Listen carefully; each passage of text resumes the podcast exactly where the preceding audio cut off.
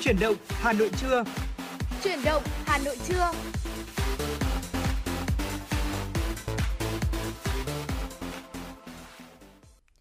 Lê Thông và Tuấn Anh xin được kính chào quý vị thính giả đang lắng nghe chương trình Chuyển động Hà Nội trưa được trực tiếp trên kênh FM 96 MHz của Đài Phát thanh Truyền hình Hà Nội.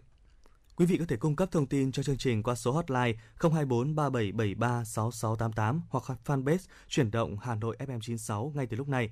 Bên cạnh đó, đừng quên gửi những món quà âm nhạc kèm theo lời nhắn tới người thân bạn bè của mình các bạn nhé. Dạ vâng thưa quý vị thân mến là trong những ngày Hà Nội của chúng ta đang thực hiện giãn cách theo chỉ thị số 16 của chính phủ thì rất nhiều các biện pháp siết chặt đã được thực hiện một cách quyết liệt và cụ thể nhất là việc kiểm soát đi lại của người dân trong thời điểm này đúng không Tuấn Anh? Dạ vâng anh Lê Thông ạ. À, hoàn thành à, tôi hoàn toàn rất ủng hộ về việc này. Càng nghiêm túc thực hiện thì chúng ta lại càng có thể kiểm soát tốt dịch bệnh và các thính giả à, nếu có muốn quan tâm hay là có những chia sẻ gì muốn gửi đến ừ. chương trình thì hãy liên hệ với số hotline của chúng tôi nhé. Vâng ạ, và Tuấn Anh thân mến, chiều ngày hôm qua tại khu vực của nhà tôi thì khi tôi đi từ cơ quan về đã qua hai chốt kiểm soát. Thì vâng. tại các chốt kiểm soát như thế này thì chúng ta sẽ phải khai báo y tế này, xuất trình giấy tờ chứng minh công việc và lý do lưu thông kèm với việc là chúng ta sẽ được đo thân nhiệt tại chỗ. Mọi việc thì diễn ra cũng tương đối là nhanh chóng, chỉ mất khoảng 3 phút cho một lượt kiểm tra và kê khai thông tin như vậy. Vâng, xin cảm ơn những chia sẻ của anh Lê Thông và tôi tin rằng sẽ có rất nhiều quý vị tính giả thủ đô sẽ ủng hộ phương pháp phòng chống dịch của thành phố và tuân thủ nghiêm, tránh hiện tượng vi phạm và bị phạt trong thời điểm này. Không ờ, không những thể hiện ý thức công dân của mỗi người mà còn góp phần lớn vào việc đẩy lùi dịch bệnh ra khỏi cộng đồng của chúng ta, quý vị nhé. Dạ vâng thưa quý vị và các bạn thân mến và trong thời điểm này thì có lẽ rằng là uh, những ca khúc, những uh, lời động viên đối à. với những người đang trên tuyến đầu chống dịch cũng chính là điều mà uh, rất nhiều các văn nghệ sĩ cũng đang muốn gửi tới họ. Uh, chương trình của chúng tôi thì cũng có nhận được uh, một ca khúc, một sáng tác rất mới, ca khúc Việt Nam đất nước tôi yêu, lời của Phan Duy Oanh, âm nhạc Phan Huy Hà do ca sĩ Việt Tú thể hiện. Đây là một ca khúc mà có thể nói là mới nhất của ca sĩ Việt Tú anh có chia sẻ thêm về ca khúc này, ca khúc với tựa đề đó là Việt Nam đất nước tôi yêu. Ca khúc này thể hiện sức mạnh đoàn kết của cả dân tộc, là sự yêu thương đùm bọc, sẻ chia giữa người với người và là tình mẹ thương con vô bờ bến, tình cha nâng niu và tạo động lực cho các con trong công cuộc cống hiến cho đất nước và cho xã hội. Và ca khúc này thì cũng là những hình ảnh, những câu chuyện đầy tự hào và xúc động của toàn dân tộc ta trong thời gian qua đã là nguồn cảm hứng để cho tác giả Phan Duy Anh cùng à, viết lên những ca từ của lời bài hát này và ca sĩ Việt Tú là người may mắn được tác giả tin tưởng để thể hiện ca khúc đầu tiên này. Vâng ạ. Và, và Tuấn Anh thân mến, uh, nếu như mà nói về các ca khúc về uh, có hai chữ tựa đề đó là Việt Nam thì trong ừ. lòng Tuấn Anh gợi lên cảm xúc như thế nào? À, đương nhiên rồi, đó là cảm xúc rất là tự hào về đất ừ. nước của chúng ta. Vì hiện nay tôi thật sự là rất là tự hào khi mà đất nước chúng ta đang cùng nhau chung tay chống lại dịch bệnh Covid-19 và tôi nghĩ rằng là ca khúc để mở đầu cho buổi trưa ngày hôm nay, đây sẽ là một ca khúc để khơi gợi lên uh, tình yêu quê hương đất nước và để chúng ta cùng nhau đoàn kết hơn nữa trong uh, thời, uh, thời buổi dịch Covid-19. Vâng ạ, và bây giờ chúng tôi muốn mời quý vị chúng ta sẽ cùng lắng nghe ca khúc Việt Nam đất nước tôi yêu qua tiếng hát của ca sĩ Việt Tú.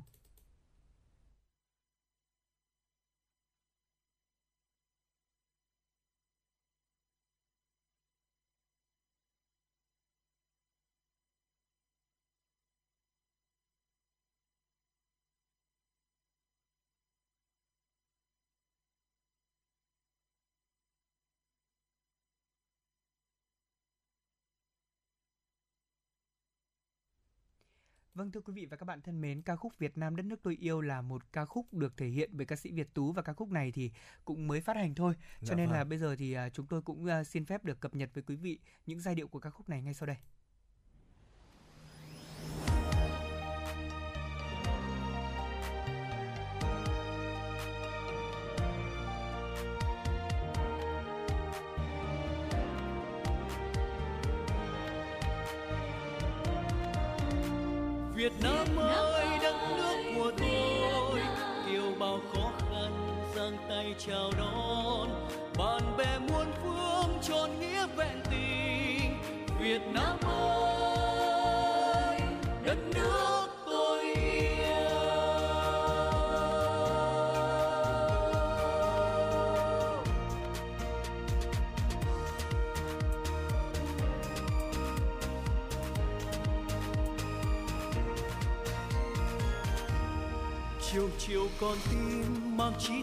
Việt Nam. Tiếp bước cha ông nói sống tiên rồng đoàn kết bên nhau ta đồng lòng chung sức. Vượt mọi bão giông vững vàng tiến bước. Việt Nam ơi đất nước của tôi. Bất khuất hiên ngang anh dũng kiên cường quốc lâm nguy ta sẵn sàng xung kích. Vai kề vai luôn sát cánh bên nhau. Việt Nam ơi đất nước tôi yêu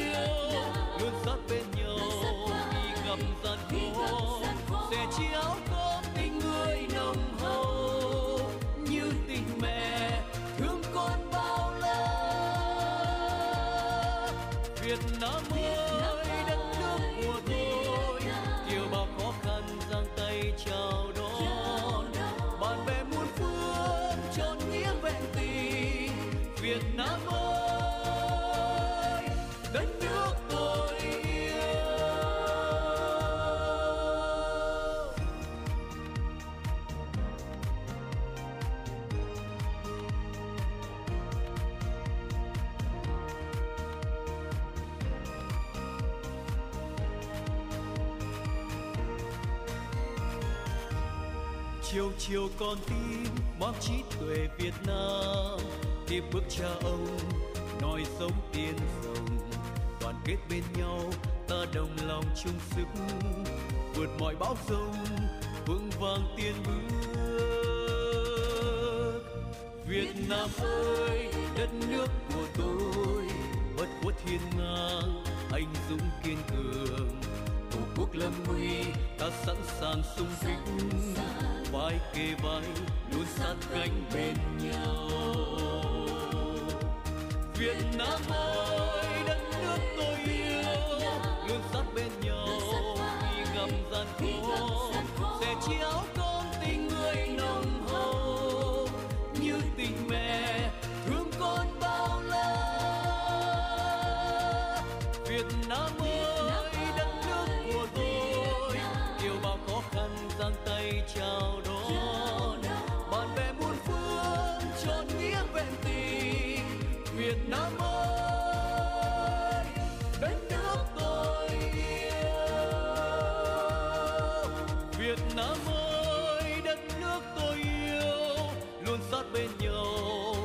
gặp gian khổ.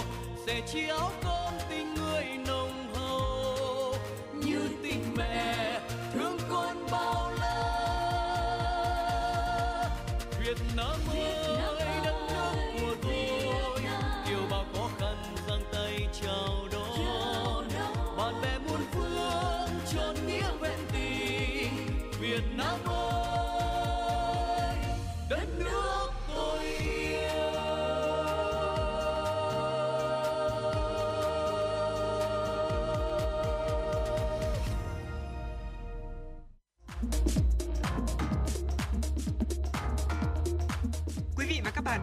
chuyến bay mang số hiệu FM96. Hãy thư giãn, chúng tôi sẽ cùng bạn trên mọi cung đường. Hãy giữ sóng và tương tác với chúng tôi theo số điện thoại 024 3773 6688.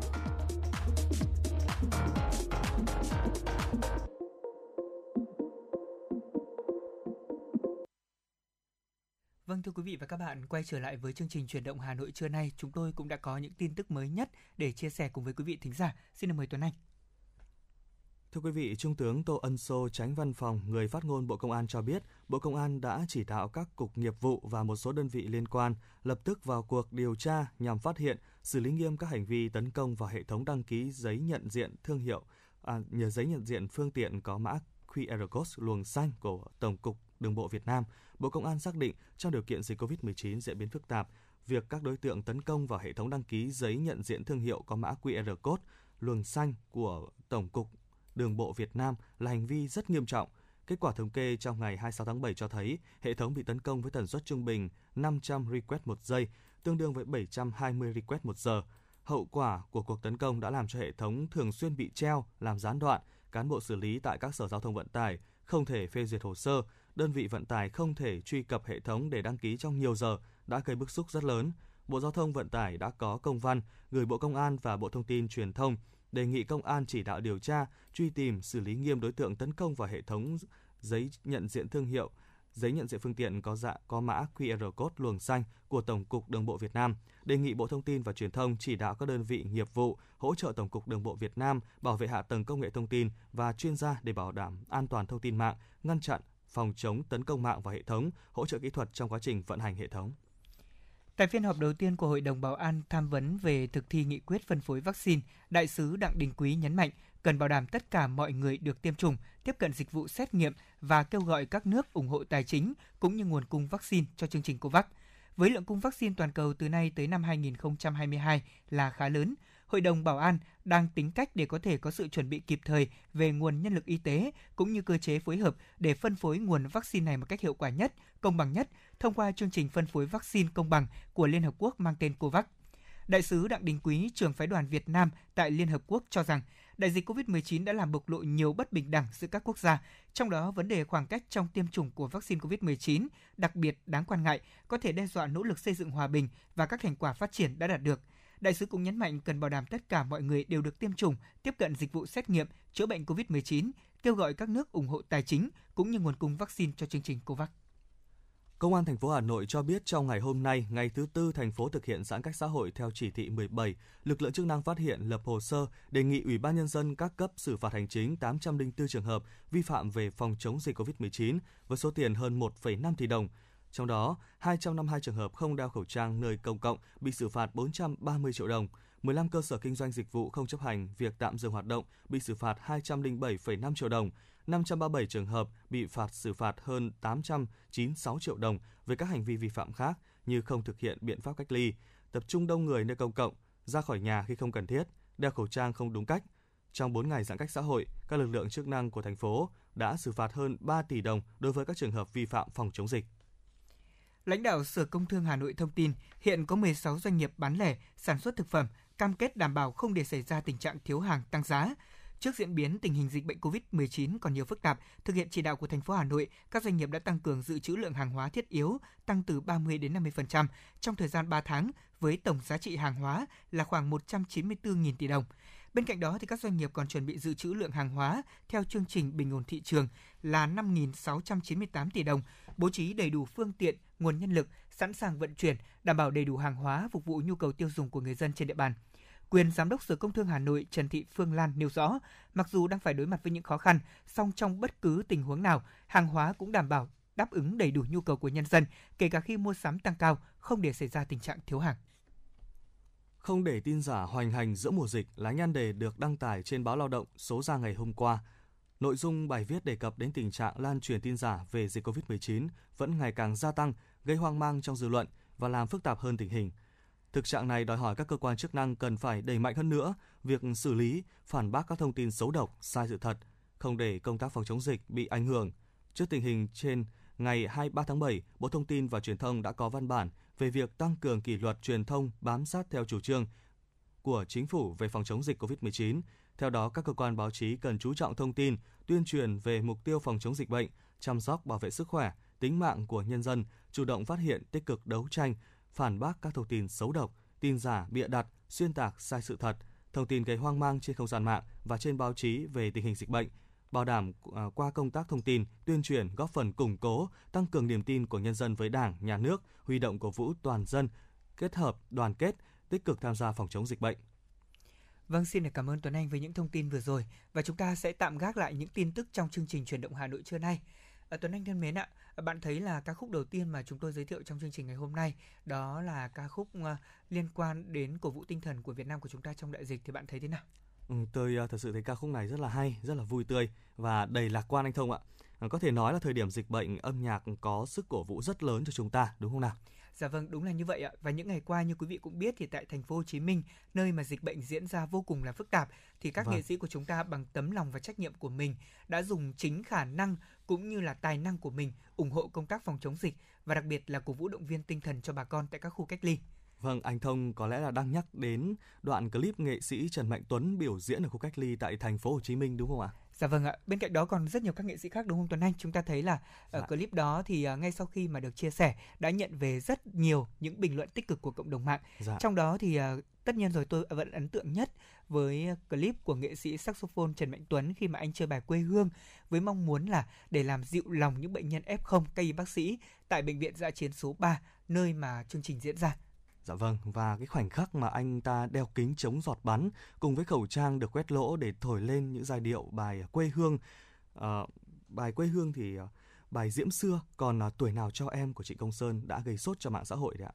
Vâng ạ, à, xin được cảm ơn uh, Tuấn Anh đã bổ sung thêm những thông tin, những cảm xúc uh, cho quý vị thính giả. Bên cạnh đó thì uh, bên cạnh uh, ca sĩ, bên cạnh những uh, nhà hoạt động xã hội thì có rất là nhiều những hoa hậu những người đẹp cũng tham gia vào chương trình này. À, chúng ta vâng. thấy là hoa hậu Henie đúng không ạ? Vâng cô dạ. cũng đã rất là sông sáo trong việc mà vận chuyển hàng hóa này đi chợ giúp người dân này. Và đặc biệt trong chương trình đó cô cũng có những lời động viên tới ờ, cư dân của khu đang bị cách ly. Thế thì uh, ngoài ca sĩ Trần Mạnh Tuấn ra thì chúng tôi còn thấy là có ca sĩ Ngọc Linh cũng tham gia vào chương trình này với nhạc phẩm. Đó là rồi từ đây nhạc ngoại lời Việt của Quang Huy hay là tác phẩm tình thơ của Hoài An. Vâng. Ca sĩ cũng đã gây xúc động khi mà uh, thấy bệnh nhân trên các tầng lầu họ đã bật đèn pin điện thoại đung đưa theo điệu nhạc và tạo một không gian rất là ấm áp và tôi nghĩ rằng là đó chính là cảm xúc của những nghệ sĩ trong thời điểm này khi vâng. mà sân khấu của họ không có nhiều ánh đèn thay vâng. vào đó là những ánh đèn flash từ các khu chung cư cao tầng của những người đang phải cách ly của những y bác sĩ đang làm việc vì uh, sức khỏe của nhân dân dạ vâng Uh, biểu diễn ca hát là một trong những cái hoạt động ý nghĩa của đội tình nguyện gồm nhiều nghệ sĩ do MC Quỳnh Hoa khởi xướng. Chị cho biết nhóm nghệ sĩ đăng ký hiện nay là khoảng 130 người, trong đó có 80 người hoạt động thường xuyên như là Phương Thanh, Quốc Đại, Nguyễn Phi Hùng, diễn viên Peter Phạm, người mẫu Hoàng Phi Kha. Ngoài biểu diễn văn nghệ thì họ sẽ hỗ trợ các y bác sĩ lấy mẫu xét nghiệm cho người tại địa điểm bị phong tỏa, tham gia công việc hậu cần ở khu cách ly, bệnh viện xã chiến như cắt tóc, tặng lương thực, nhu yếu phẩm và có lẽ là uh, nghệ thuật nó có thể đến với bằng bất kỳ các con đường nào. Vâng. và ngay cả trong cái thời buổi dịch bệnh mà chúng ta nghĩ rằng là uh, các ca sĩ nghệ sĩ là sẽ uh, thường là sẽ phải uh, ở nhà này phòng chống dịch bệnh thì uh, thì đâu đó họ lại phát động lên một cái phong trào rất là ý nghĩa và họ lại sử dụng chính cái, cái tài năng của họ để uh, uh, phát triển cho cái công cuộc phòng chống dịch bệnh của đất nước ta. Vâng, à, quý vị cũng còn nhớ chắc là uh, thời xưa đúng không ạ? Thì vâng. chúng ta thấy rằng là các lớp tranh của chúng ta khi mà chiến đấu thì vẫn có các đoàn văn công à. là các văn nghệ sĩ uh, tham gia biểu diễn để động viên bộ đội ta chiến đấu. Thì ngày vâng. nay chúng ta đang chiến đấu với dịch Covid-19 và những ca sĩ chính là những uh, tái hiện của những đoàn văn công trong thời bình. Vâng. Họ đang chiến đấu với giặc Covid-19 để cổ vũ tinh thần cho người dân Việt Nam. Và có lẽ bây giờ thì một ca khúc mà tôi nghĩ rằng hợp lý nhất để chúng ta có thể gửi lời cảm ơn đến tất cả những y bác sĩ, những người nghệ sĩ đang trên tuyến đầu chống dịch chính là ca khúc Thank You, những chiến binh thầm lặng. Mời quý vị và các bạn cùng nghe ngay sau đây.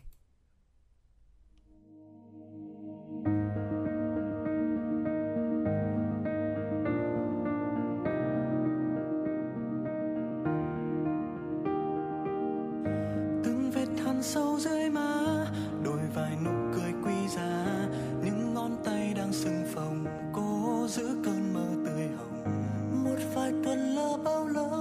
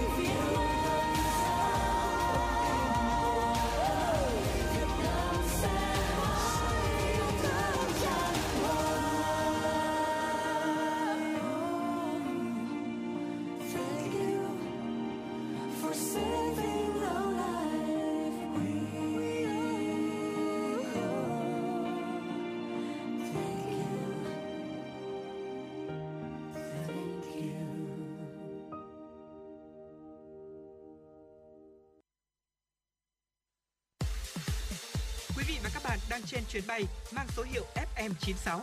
Hãy thư giãn, chúng tôi sẽ cùng bạn trên mọi cung đường. Hãy giữ sóng và tương tác với chúng tôi theo số điện thoại 024 3773 6688. Vâng thưa quý vị, vừa rồi là giai điệu của ca khúc Thank You những chiến sĩ thầm lặng và có thể nói rằng lời này à, chúng ta phải thay lòng cho rất nhiều những người dân Việt Nam, Dạ. những người đang được ở nhà đang được đi làm để nói lời cảm ơn với những y bác sĩ, những tình nguyện viên đang Vâng. trên tuyến đầu phòng chống dịch. Còn bây giờ thì có lẽ là chúng ta sẽ cùng tiếp tục chương trình hôm nay với những tin tức mà chúng tôi vừa cập nhật cho quý vị và các bạn. Thưa quý vị, Sở Công Thương Hà Nội cho biết là để phòng chống dịch COVID-19 thì các doanh nghiệp vận tải phải cung cấp danh sách shipper cho cơ quan chức năng. Shipper khi đi giao hàng phải có tin nhắn xác nhận từ Sở Giao thông Vận tải. Những đối tượng được cấp thẻ vận chuyển là những shipper giao hàng bằng xe mô tô hai bánh cho các siêu thị trên địa bàn thành phố, nhân viên bưu tá có nhu cầu hoạt động trên địa bàn, bao gồm họ tên, địa chỉ, số điện thoại di động, biển số xe, địa bàn hoạt động. Sở Công Thương Hà Nội cũng đề nghị các doanh nghiệp đơn vị khẩn trương đăng ký và hướng dẫn các lái xe giao nhận đảm bảo cung ứng đầy đủ hàng hóa phục vụ nhu cầu của nhân dân trên địa bàn. Trước đó thì Sở Công Thương Hà Nội, Sở Giao thông Vận tải Hà Nội cũng đã phối hợp tổ chức phương án vận chuyển cung ứng hàng hóa thiết yếu được lưu thông thuận lợi trên địa bàn thành phố nhằm phục vụ nhu cầu của người tiêu dùng. Theo đó, Sở Công Thương đề nghị các doanh nghiệp phải khẩn trương hướng dẫn các lái xe đăng ký tham gia luồng xanh quốc gia có địa chỉ http 2 2 chéo luồng xanh drvn.gov.vn. Thưa quý vị, ô tô chở hàng thiết yếu, lương thực, thực phẩm có giấy nhận diện mã QR không bị kiểm tra khi qua chốt kiểm soát tại thành phố Hồ Chí Minh mà thực hiện tại nơi giao nhận hàng. Thông tin được đăng tải trên báo điện tử VN Express. Yêu cầu này đã được Ủy ban nhân dân thành phố Hồ Chí Minh đưa ra chiều qua nhằm thuận lợi cho xe ưu tiên hoạt động trong thời gian thành phố và 18 tỉnh thành phía Nam áp dụng chỉ thị 16. Việc không kiểm tra xe đã có giấy nhận diện áp dụng ở cả 12 chốt kiểm soát cửa ngõ và toàn bộ chốt trong khu vực nội thành. Các trường hợp đi lại trên địa bàn thành phố cũng không cần giấy xét nghiệm COVID-19. Riêng 12 chốt kiểm soát cửa ngõ, xe chở hàng thiết yếu, lương thực thực phẩm, nguyên vật liệu, thiết bị phục vụ sản xuất chưa được cấp giấy nhận diện, nhưng người ở trên xe có xét nghiệm âm tính COVID-19 hiệu lực 3 ngày cũng được đi qua.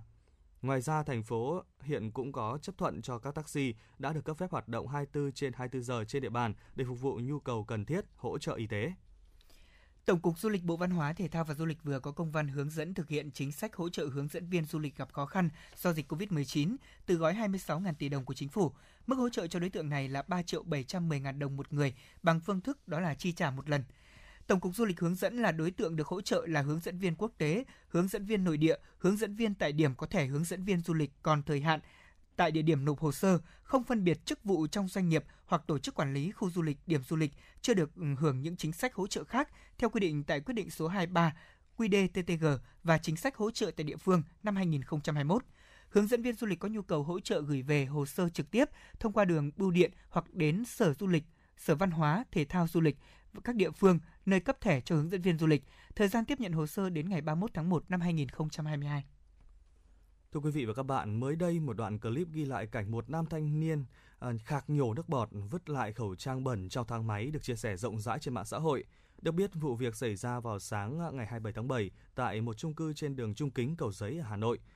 Theo nội dung đoạn clip được camera an ninh của chung cư ghi lại thì ba nam thanh niên cùng ở trong thang máy, trong đó một thanh niên không đeo khẩu trang mà cầm trên tay.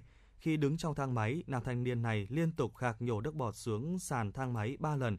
Sau đó người này còn dùng khẩu trang đang cầm trên tay để lau miệng và treo lên chai nước rửa tay sát khuẩn đặt trong thang máy.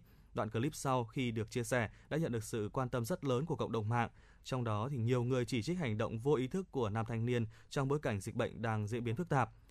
À, có những ờ, khán có những bình luận rằng là không thể chấp nhận được hành vi phản cảm, mất vệ sinh như thế này, đặc biệt là trong khi dịch bệnh đang diễn ra phức tạp, hành động của một cá nhân sẽ ảnh hưởng đến cả cộng đồng. Hay có những bình luận khi tất cả cùng thực hiện nghiêm các biện pháp phòng chống dịch thì một cá nhân lại có hành động vô ý thức như vậy, cần phải có biện pháp xử lý mạnh tay để gian đe những trường hợp như vậy. Một số bình luận của cộng đồng mạng. À, Vâng. Anh Lê Thông ạ, như vậy thì ở trong à, đa số người dân thì đang à, chấp hành rất là nghiêm túc, đang rất là cố gắng rồi thì đang còn một số bộ phận à, thiếu ý thức, thiếu trách nhiệm thì à, chắc chắn rằng những bộ phận này sẽ được các cơ quan chức năng xử lý trước hết là hành chính và tiếp theo thì sẽ có những cái khuyên cáo dành cho những cái bộ phận người vô ý thức như thế này.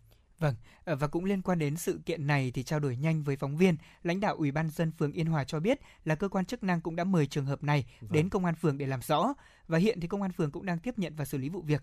Vâng thưa quý vị, chỉ cần một hành động nhỏ nếu như không may xảy ra những hệ quả lớn thì đây chắc chắn là một bài học rất là đáng tiếc cho vâng. những ai mà đang vô ý thức trong công tác phòng chống dịch nói chung chúng ta thấy rằng là việc khạc nhổ bừa bãi bản thân nó đã là một việc làm không đúng rồi vâng. nhất là trong thời điểm dịch bệnh như thế này chúng ta ai cũng được khuyến cáo đeo khẩu trang thì ngay trong thang máy nơi mà có khả năng lây nhiễm rất cao thì lại có những người có hành động như vậy chúng tôi một lần nữa nhắc quý vị thính giả chúng ta cùng nhau nhắc nhở nhau thực hiện thật tốt những quy định khuyến cáo về phòng dịch quay trở lại với câu chuyện của buổi trưa ngày hôm nay Tuấn Anh này uh, với các đối tượng ờ, là những người yếu thế trong xã hội hoặc là những người bị ảnh hưởng bởi dịch Covid-19 thì có lẽ nhiều nhất chúng ta thấy có lẽ chính là các công nhân ở các khu các cụm công nghiệp đúng không?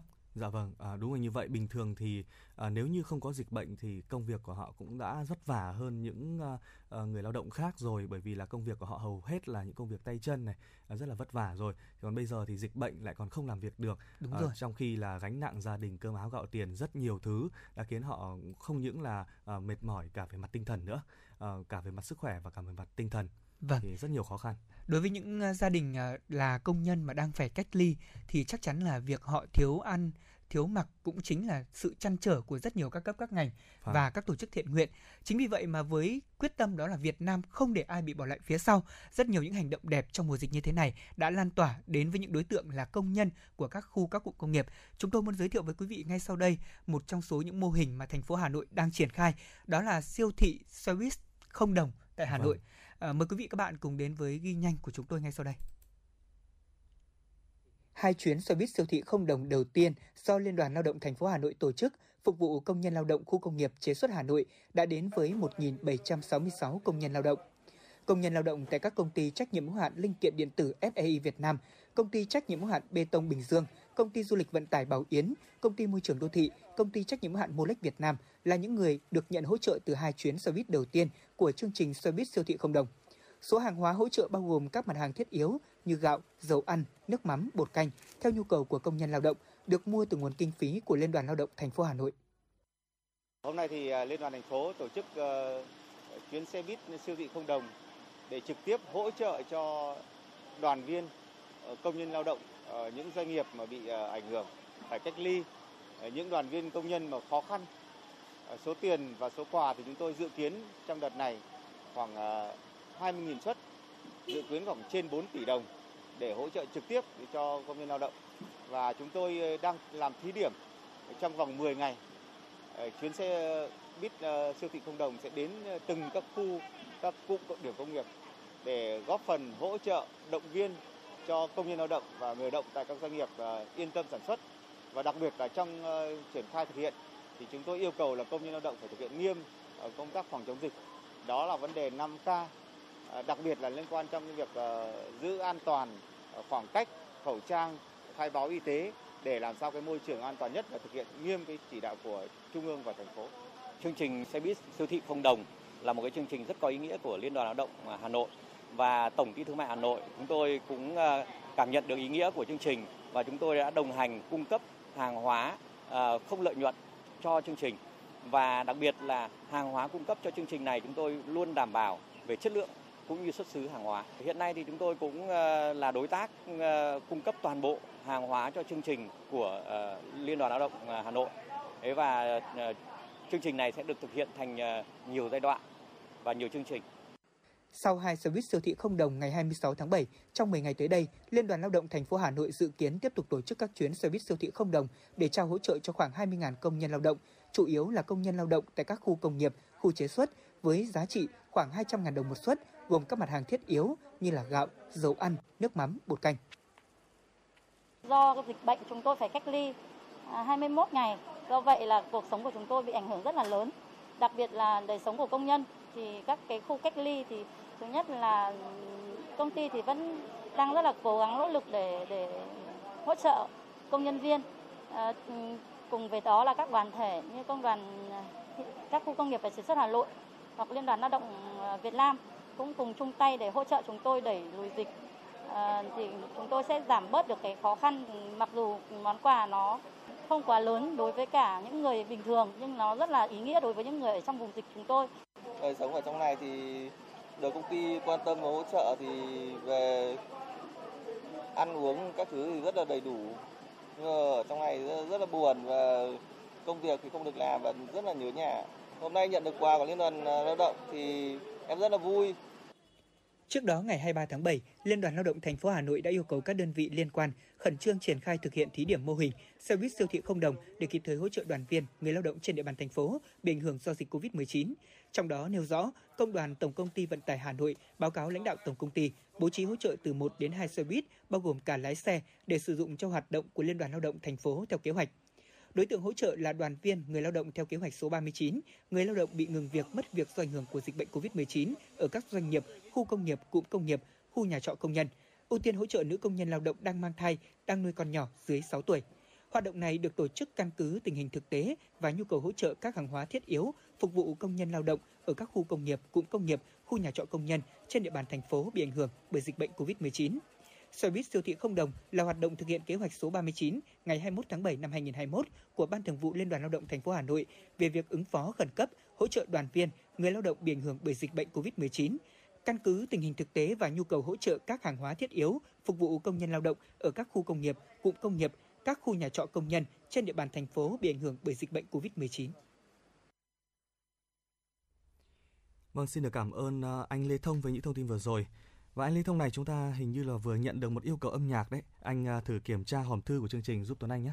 Dạ vâng ạ, trong những ngày vừa qua thì chúng tôi cũng nhận được rất nhiều những yêu cầu âm nhạc của quý vị thính giả và chúng tôi xin được lựa chọn một yêu cầu âm nhạc đến từ à, thính giả Văn Xuân có gửi về fanpage của chương trình yêu cầu ca khúc Chuyện đời công nhân. Anh Xuân thì cho biết là mình hiện đang là công nhân làm việc tại khu công nghiệp Bắc Thăng Long và gửi lời nhắn tới tất cả bạn bè và các thính giả của chương trình. Đó là chúc mọi người sẽ có à, những tháng ngày thật là bình an. Vâng, lời chúc bình an trong thời điểm này thực sự là rất là hợp lý đúng không, Vâng ạ. Tuấn Anh? Và chúng ta thấy rằng là với ca khúc này thì cũng là ca khúc mà tôi nghĩ rằng là đã là truyền thống của những người công nhân, những người đang phải sống xa nhà. Chúng ta sẽ mời quý vị thính giả ngay sau đây cùng lắng nghe với anh Xuân ca khúc Chuyện đời công nhân.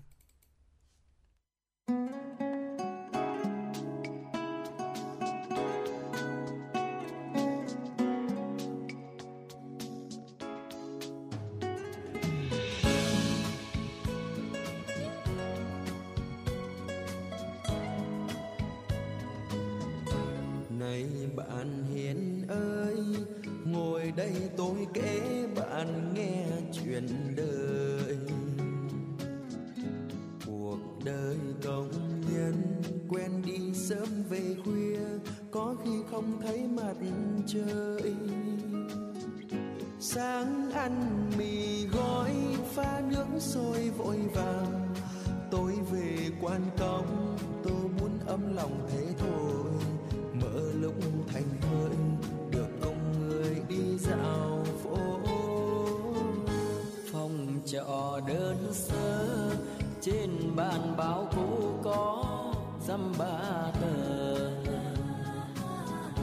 Cuộc sống tạm bờ các nhỏ nằm chung thôi, dăm ba đứa bạn xa xôi.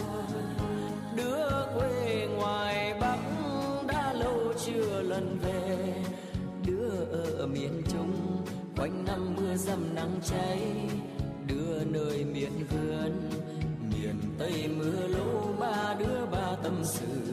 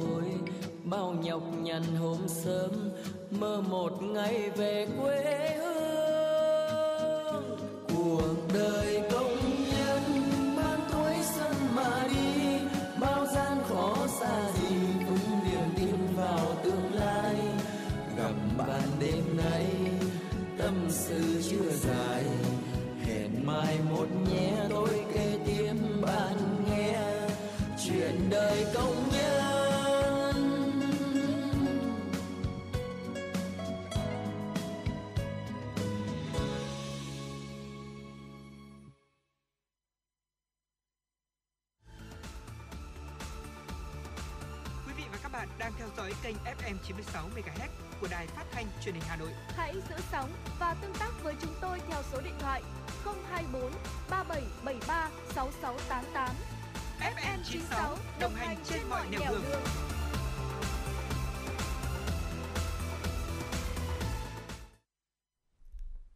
Vâng, xin mời quý vị trở lại với uh, những tin tức trong FM96 ngày hôm nay và xin mời quý vị sẽ cùng uh, điểm qua một số tin tức uh, quốc tế đáng chú ý. Lễ hội kinh kỳ, kinh khí cầu thường niên lần thứ 38 tại New Jersey vừa được tổ chức. Sự kiện này được nối lại sau một năm bị hủy do dịch Covid-19. Bầu trời trong, có nắng và gió nhẹ là điều kiện thời tiết lý tưởng cho lễ hội kinh khí cầu năm nay. Hơn 100 kinh khí cầu đủ các màu sắc đã cùng hội tụ trong lễ hội lần thứ 38 này. Đây được đánh giá là một trong những lễ hội khinh khí cầu và âm nhạc lớn nhất của khu vực Bắc Mỹ. Theo thống kê, du khách tham gia sẽ được hòa mình vào các hoạt động giải trí, thủ công, thưởng thức nhiều món ăn truyền thống địa phương và ngắm những màn trình diễn pháo hoa. Tuy nhiên do dịch Covid-19 nên các hoạt động năm nay có phần hạn chế hơn. Còn tại Cuba thì âm nhạc xuất hiện khắp mọi nơi, từ đường phố cho đến các nhà hàng sang trọng. Nhờ niềm đam mê âm nhạc của người dân nước này mà hiện nay không ít những nhạc cụ, đĩa nhạc, máy nghe nhạc dù đã được sản xuất từ hơn 100 năm trước vẫn còn có thể hoạt động tốt. Chiếc máy nghe nhạc cổ thuộc sở hữu của ông Joe Bolens ở thủ đô La Habana. Chiếc máy nghe nhạc này có tên gọi là Restina Music Box, được sản xuất tại Mỹ bởi thương hiệu cùng tên năm 1897. Ông Jose tình cờ mua được chiếc máy nghe nhạc này từ những năm 1970 và ông rất yêu quý món đồ này. Dù đã 124 tuổi thế nhưng chiếc máy nghe nhạc này vẫn nghe được với chất lượng rất tốt nhờ công bảo quản của ông Jose. Ông cũng sở hữu rất nhiều những đĩa nhạc kim loại do nhà sản xuất Yeshina Music Box cung cấp từ hơn 100 năm trước. Thưa quý vị, tại Trung Quốc đại lục ngày 26 tháng 7 ghi nhận 76 ca nhiễm mới COVID-19, trong đó có 40 ca lây nhiễm trong cộng đồng. Đây là số ca nhiễm mới trong một ngày cao nhất kể từ tháng 1 tại Trung Quốc đại lục. Theo số liệu của Ủy ban Y tế Quốc gia Trung Quốc, trong số các ca lây nhiễm trong cộng đồng có 39 ca ở tỉnh Giang Tô và một ca ở tỉnh Liêu Ninh và không có ca tử vong nào. Hiện hàng chục nghìn người dân thành phố Nam Kinh, thủ phủ của tỉnh Giang Tô cũng đang phải thực hiện thi lệnh phong tỏa trong bối cảnh nhà chức trách tiến hành xét nghiệm cho 9,2 triệu người dân lần thứ hai sau khi bùng phát ổ dịch ở sân bay trong tuần trước. Trong một tuyên bố, chính quyền địa phương cho biết giới chức y tế đã phát hiện 57 trường hợp dương tính với COVID-19 sau khi tiến hành đợt xét nghiệm hàng loạt đầu tiên ở thành phố Nam Kinh. Sau khi truy vết, nhà chức trách cũng phát hiện thêm 5 ca nhiễm tại tỉnh láng giềng An Huy và 3 tỉnh khác là những người từng đi qua sân bay Nam Kinh. Điều này đã gây lo ngại rằng ổ dịch tại Giang Tô có thể gây ra một đợt bùng phát dịch bệnh mới trên cả nước. Trong khi đó, về tình hình dịch bệnh tại khu vực Đông Nam Á thì các cửa hàng nhỏ, nhà hàng ven đường và một số trung tâm mua sắm đã mở cửa trở lại sau khi chính phủ Indonesia quyết định nới lỏng một số biện pháp hạn chế giữa lúc lo ngại gia tăng về nguy cơ. Điều này có thể làm bùng phát thêm một đợt dịch COVID-19 mới. Các biện pháp hạn chế đối với nhiều doanh nghiệp nhỏ, trong đó có các khu chợ truyền thống và các hàng quán ngoài trời cũng đã được nới lỏng ngay cả ở những khu vực chịu ảnh hưởng nặng nề nhất bởi dịch COVID-19. Trung tâm mua sắm và đền thờ ở những vùng ít bị ảnh hưởng cũng đã được bật đèn xanh để mở cửa trở lại, nhưng giới hạn giờ hoạt động và lượng người ra vào. Tuy nhiên thì các văn phòng vẫn tiếp tục phải đóng cửa. Trước đó một ngày, Tổng thống Indonesia Joko Widodo đã tuyên bố lệnh phong tỏa một phần được áp dụng vào đầu tháng này sẽ kéo dài đến ngày 2 tháng 8, nhưng một số biện pháp sẽ được nới lỏng. Một số ý kiến của các chuyên gia cũng nhận định quyết định này dường như không liên quan đến đại dịch COVID-19 mà liên quan nhiều hơn đến kinh tế. Thưa quý vị, ờ, trong ngày hôm nay thì ờ, về tình hình thời tiết, Hà Nội sẽ giảm mây, cường độ nắng gia tăng, nhiệt độ cao nhất tại khu vực trung tâm và phía tây thành phố là từ 34 đến 36 độ C, khu vực phía bắc và phía nam là từ 33 đến 35 độ C. Đặc biệt là từ khoảng 11 giờ đến 13 giờ, chỉ số tia tử ngoại tại Hà Nội đạt mức 10, ngưỡng có thể gây bỏng da khô mắt nếu tiếp xúc trực tiếp với ánh nắng trong khoảng từ 30 đến 45 phút. Người dân thủ đô thì hãy hạn chế tham gia giao thông đến nơi công cộng để phòng tránh nắng nóng và tia tử ngoại, đồng thời góp phần thực hiện nghiêm túc quy định giãn cách xã hội để phòng chống dịch COVID-19. Và những ngày tới thì cơ quan khí tượng thủy văn cho biết rằng do ảnh hưởng của rãnh áp thấp kết hợp với hội tụ gió trên cao nên từ chiều tối ngày 28 đến ngày 30 tháng 7, Hà Nội có mưa rào và rải rác có rông, có nơi mưa vừa mưa to kèm theo khả năng xảy ra lốc, xét và gió giật mạnh, thời tiết dịu mát và nhiệt độ dao động từ 27 đến 33 độ C. Từ ngày à, 31 tháng 7 đến ngày mùng 2 tháng 8 thì Hà Nội nắng nóng, nhiệt độ cao nhất từ 35 đến 36 độ C, chiều tối và đêm có mưa rào và rông vài nơi, nhiệt độ giảm khoảng từ 6 đến 7 độ C, phổ biến ở mức 27 đến 29 độ C. Từ ngày mùng 3 đến ngày mùng 6 tháng 8, Hà Nội có mưa rào và rông rải rác, có nơi mưa vừa mưa to kèm theo lốc, xét và gió giật mạnh. Vâng ạ, xin cảm ơn Tuấn Anh với những thông tin về dự báo thời tiết vừa rồi. Ờ, và thưa quý vị và các bạn thân mến, lúc này thì ờ, thông qua số điện thoại của chúng tôi đó là 024 3773 6688, chương trình vừa nhận được yêu cầu ca khúc của thính giả tên Trung. Bạn có yêu cầu bài hát Tình bạn ờ, qua tiếng hát của Phương Uyên. chúng tôi cũng đã tìm kiếm bài hát này và có uh, phần thể hiện của nhóm ba con mèo. Trong đó thì cũng có ca sĩ Phương Nguyên ạ. Chúng vâng. tôi muốn mời quý vị thính giả ngay sau đây sẽ cùng lắng nghe ca khúc này cùng với bạn Trung. Xin được chúc bạn Trung và quý vị thính giả sẽ có những phút giây thư giãn cùng với FM 96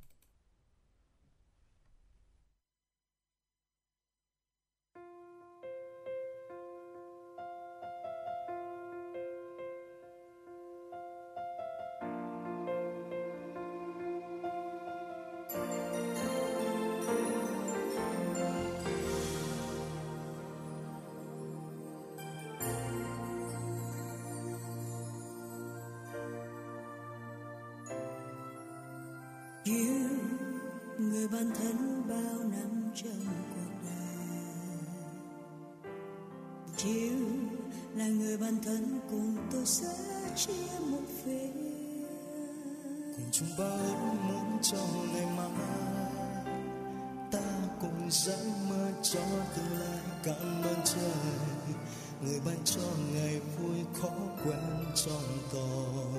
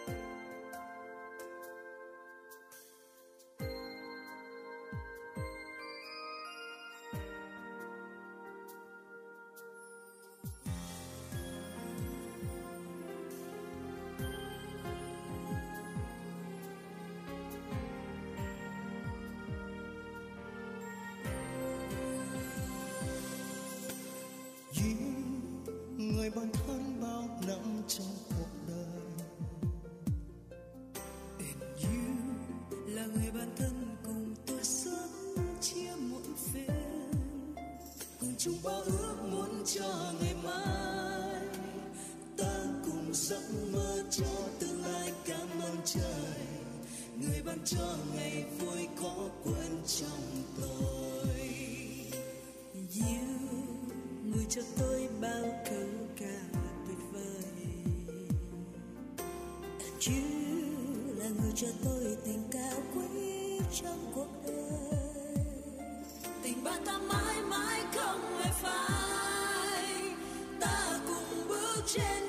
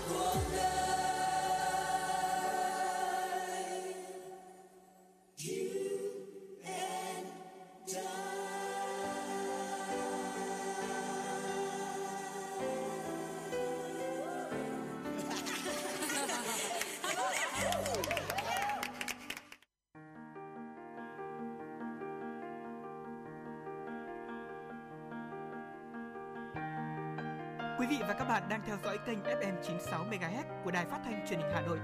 Hãy giữ sóng và tương tác với chúng tôi theo số điện thoại 024 3773 6688. FM 96 đồng hành trên mọi nẻo đường.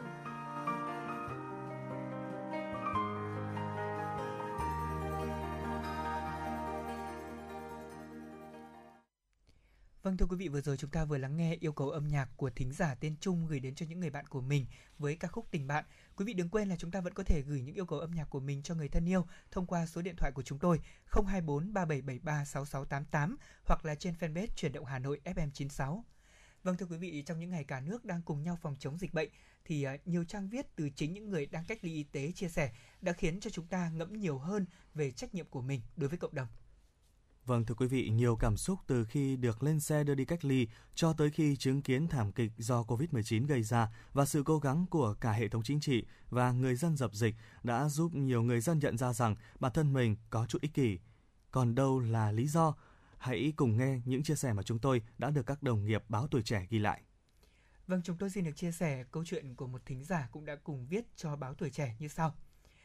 Tôi lên xe đi cách ly với tâm trạng rất khó chịu, viễn cảnh về công việc ngưng trệ, lo cho gia đình, lo lây chéo cho bệnh viện, tạo nên thứ cảm xúc lẫn lộn, khó diễn tả thành lời.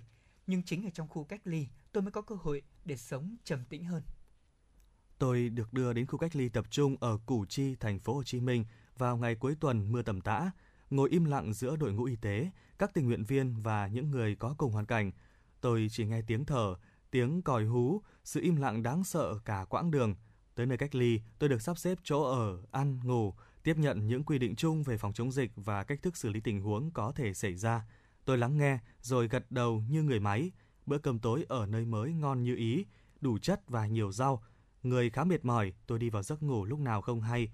Đó là một ngày thật dài, giấc ngủ là giải pháp an tâm nhất rồi. Sáng ngày hôm sau, tôi tỉnh giấc vì tiếng ồn từ những người xung quanh. Tôi mở điện thoại và laptop lên. Rất nhiều cuộc gọi nhỡ, thư điện tử và tin nhắn. Tôi đã trả lời tất cả. Mùi cà phê ở đâu đó bay qua mũi. Tôi ngoái lại liền. Tôi cầm một ly để lấy lại cân bằng như thói quen mọi ngày. Nhìn xung quanh, dãy mình ở không có căng tin, không thể đặt hàng qua các dịch vụ công nghệ, phải tuân thủ 5K tuyệt đối. Đang không biết làm sao thì được một bạn điều dưỡng dúi vào tay một hộp G7. Tôi đã nói lời cảm ơn chân thành với chàng trai rất trẻ đó. Những ngày ở đây, thời gian trôi qua lâu hơn, tôi tự lập cho bản thân một khuôn khổ, cùng sống với nỗi sợ vô hình về những rủi ro có thể xảy đến. Sống chậm lại, tôi ngẫm nghĩ ra nhiều điều. Tôi sẽ gọi cho em nhân viên là nguồn lây để xin lỗi. Tôi đã dùng nhiều từ nặng nề để tấn công em ấy. Khi nghĩ rằng mình rơi vào hoàn cảnh không mong muốn này, vì sự chủ quan và thiếu trách nhiệm của em ấy, tôi đã phớt lờ khi nghe thấy tiếng khóc của em. Những lời nói gây ổ tổn thương không làm tôi khá lên mà khiến cho mối quan hệ của cả hai trở nên tệ hơn. Tôi giận quá mất khôn rồi. Khi về nhà, tôi sẽ trò chuyện với con gái của mình nhiều hơn, bù cho con những lúc chỉ gặp con qua Zalo, thấy con díu dít mừng vui khi được ba hỏi chuyện. Cũng đã từ rất lâu rồi, tôi vẫn ôm việc về nhà làm, sau giờ hành chính vẫn trao đổi công việc và cắm cúi vào cái điện thoại. Thời gian dành cho con cái quá ít ỏi, tôi đã không hiểu được nhu cầu của con. Tôi sẽ gặp và phụ giúp vợ việc nhà nhiều hơn. Bấy lâu nay tôi đã lười vào bếp, lười chia sẻ việc nhà, lười thể hiện cảm xúc yêu thương với người thân của mình. Tôi sẽ khỏi điện thoại và chở vợ con về thăm ba mẹ nhiều hơn. Các cụ già rồi, còn chúng tôi lười đi lại dù có xe hơi. Dịch đến những gói đồ, những rau củ thịt cá, những dòng tin nhắn tình cảm từ miền quê vẫn đều đặn gửi lên Sài Gòn cho nhà tôi. Tôi từng nghĩ một ngày ngắn ngủi quá để làm việc, học tập, giải trí. Tôi vô tâm, không nghĩ bà mẹ già, còn chẳng có nhiều thời gian như chúng ta.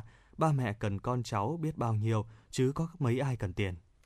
Sống ở đây được ăn uống, nhiều phần cơm, phần nước, phần hoa quả từ thiện, tôi mới thấy trên đời có nhiều người tốt. Tôi kiếm tiền mua nhà, mua xe, mua đất đai, có tiền tiết kiệm ngân hàng. Có khi nào tôi dừng lại để chia sẻ với cuộc đời, với người. Tôi sẽ thôi khó chịu với người xung quanh, sẽ kiểm soát bản thân mình, bớt to tiếng quát nạt, những cái trợn mắt đang làm cho bản thân mình xấu đi, phải dừng lại ngay thôi. Tôi viết những dòng này bằng cảm xúc thật lạ. Tôi thấy mình đã sống thật ích kỷ. Tôi muốn cảm ơn những ngày được sống như thế này. Tự nhiên tôi đã cười thật nhẹ nhõm bên ly cà phê không đường, không đá.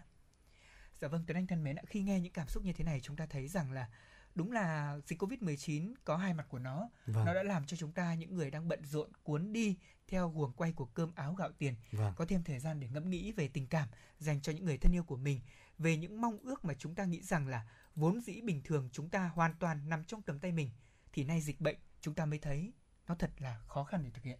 Vâng, rõ ràng như vậy ạ và có lẽ rằng là uh, đối với những uh, mong ước của cuộc sống bình thường lúc này thật sự là khó khăn thế nhưng uh, nó sẽ trở nên dễ dàng hơn nếu như chúng ta cũng biết cùng nhau chung tay để cùng chiến thắng đại dịch uh, để trở về những với những ngày bình thường mới. Dạ vâng, và chúng tôi cũng muốn gửi tặng mong ước bình thường một món quà âm nhạc của ừ, ca sĩ Đinh Mạnh Ninh tới quý vị thính giả của Hà Nội FM 96 ngay sau đây. Chúng ta sẽ cùng lắng nghe quý vị nhé.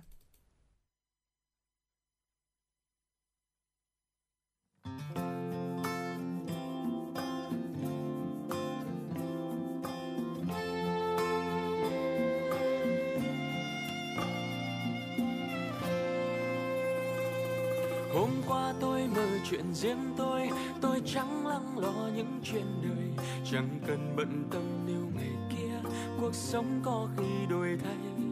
Hôm nay tôi nhìn lại xung quanh, tôi bỗng mong điều rất chân thành. Chỉ cần cuộc sống cứ bình yên, tôi ước muốn như mọi người. Điều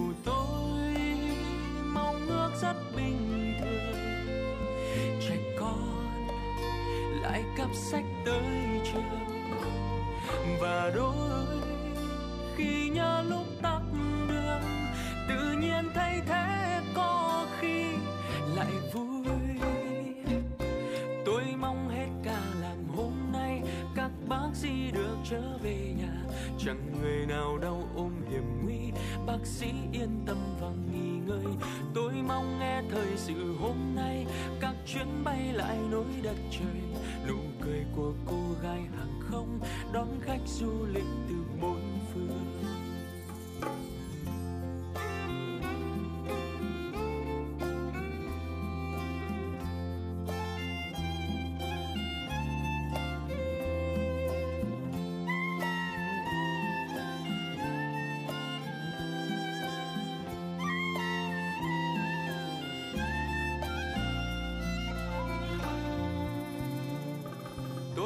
Sao những người chiến sĩ bớt những khó khăn giữa thời bình? Họ dành thời thanh niên trẻ trai, dành nốt cho đồng bào gối chân ôi, có những con người quanh tôi tranh đấu thầm lặng giữa mọi người. Đôi cuộc đời riêng lấy bình yên, mong những điều thật bình thường. Và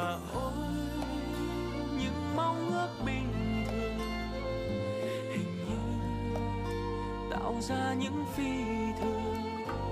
Người ta chẳng cần nắm tay nhau, mà gần hơn cả lúc vai, kề vai.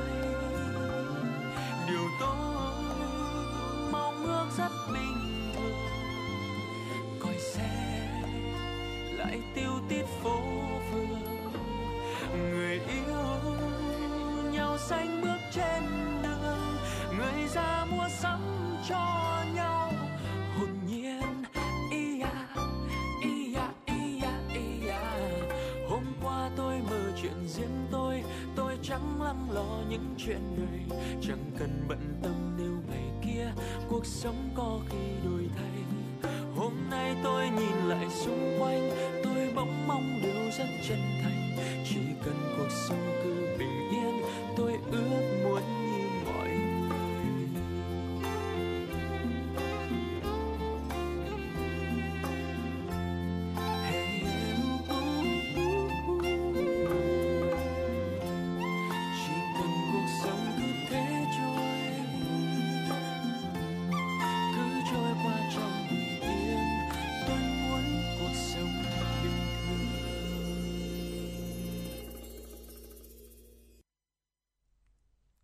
Thưa quý vị và các bạn, trở lại với những yêu cầu âm nhạc của buổi trưa ngày hôm nay thì chúng tôi đã nhận được một yêu cầu âm nhạc của thính giả uh, bạn Hoàng Lan ở Hai Bà Trưng gửi tới các bạn chuẩn bị thi tốt nghiệp trung học phổ thông đợt 2 với lời chúc là chúc các bạn đạt được kết quả cao. Và ngay sau đây xin mời quý vị và các bạn cùng thưởng thức ca khúc mang tên Thanh Xuân với sự thể hiện của nhóm nhạc Đà Lạt.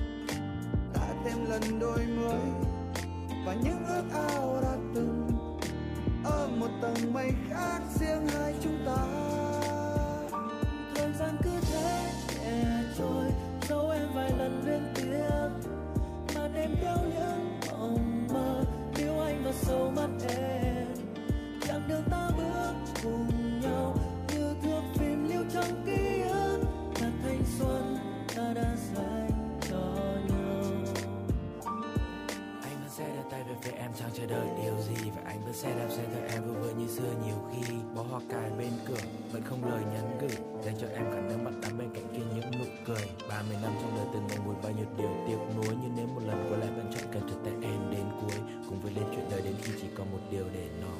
Yes I love you baby.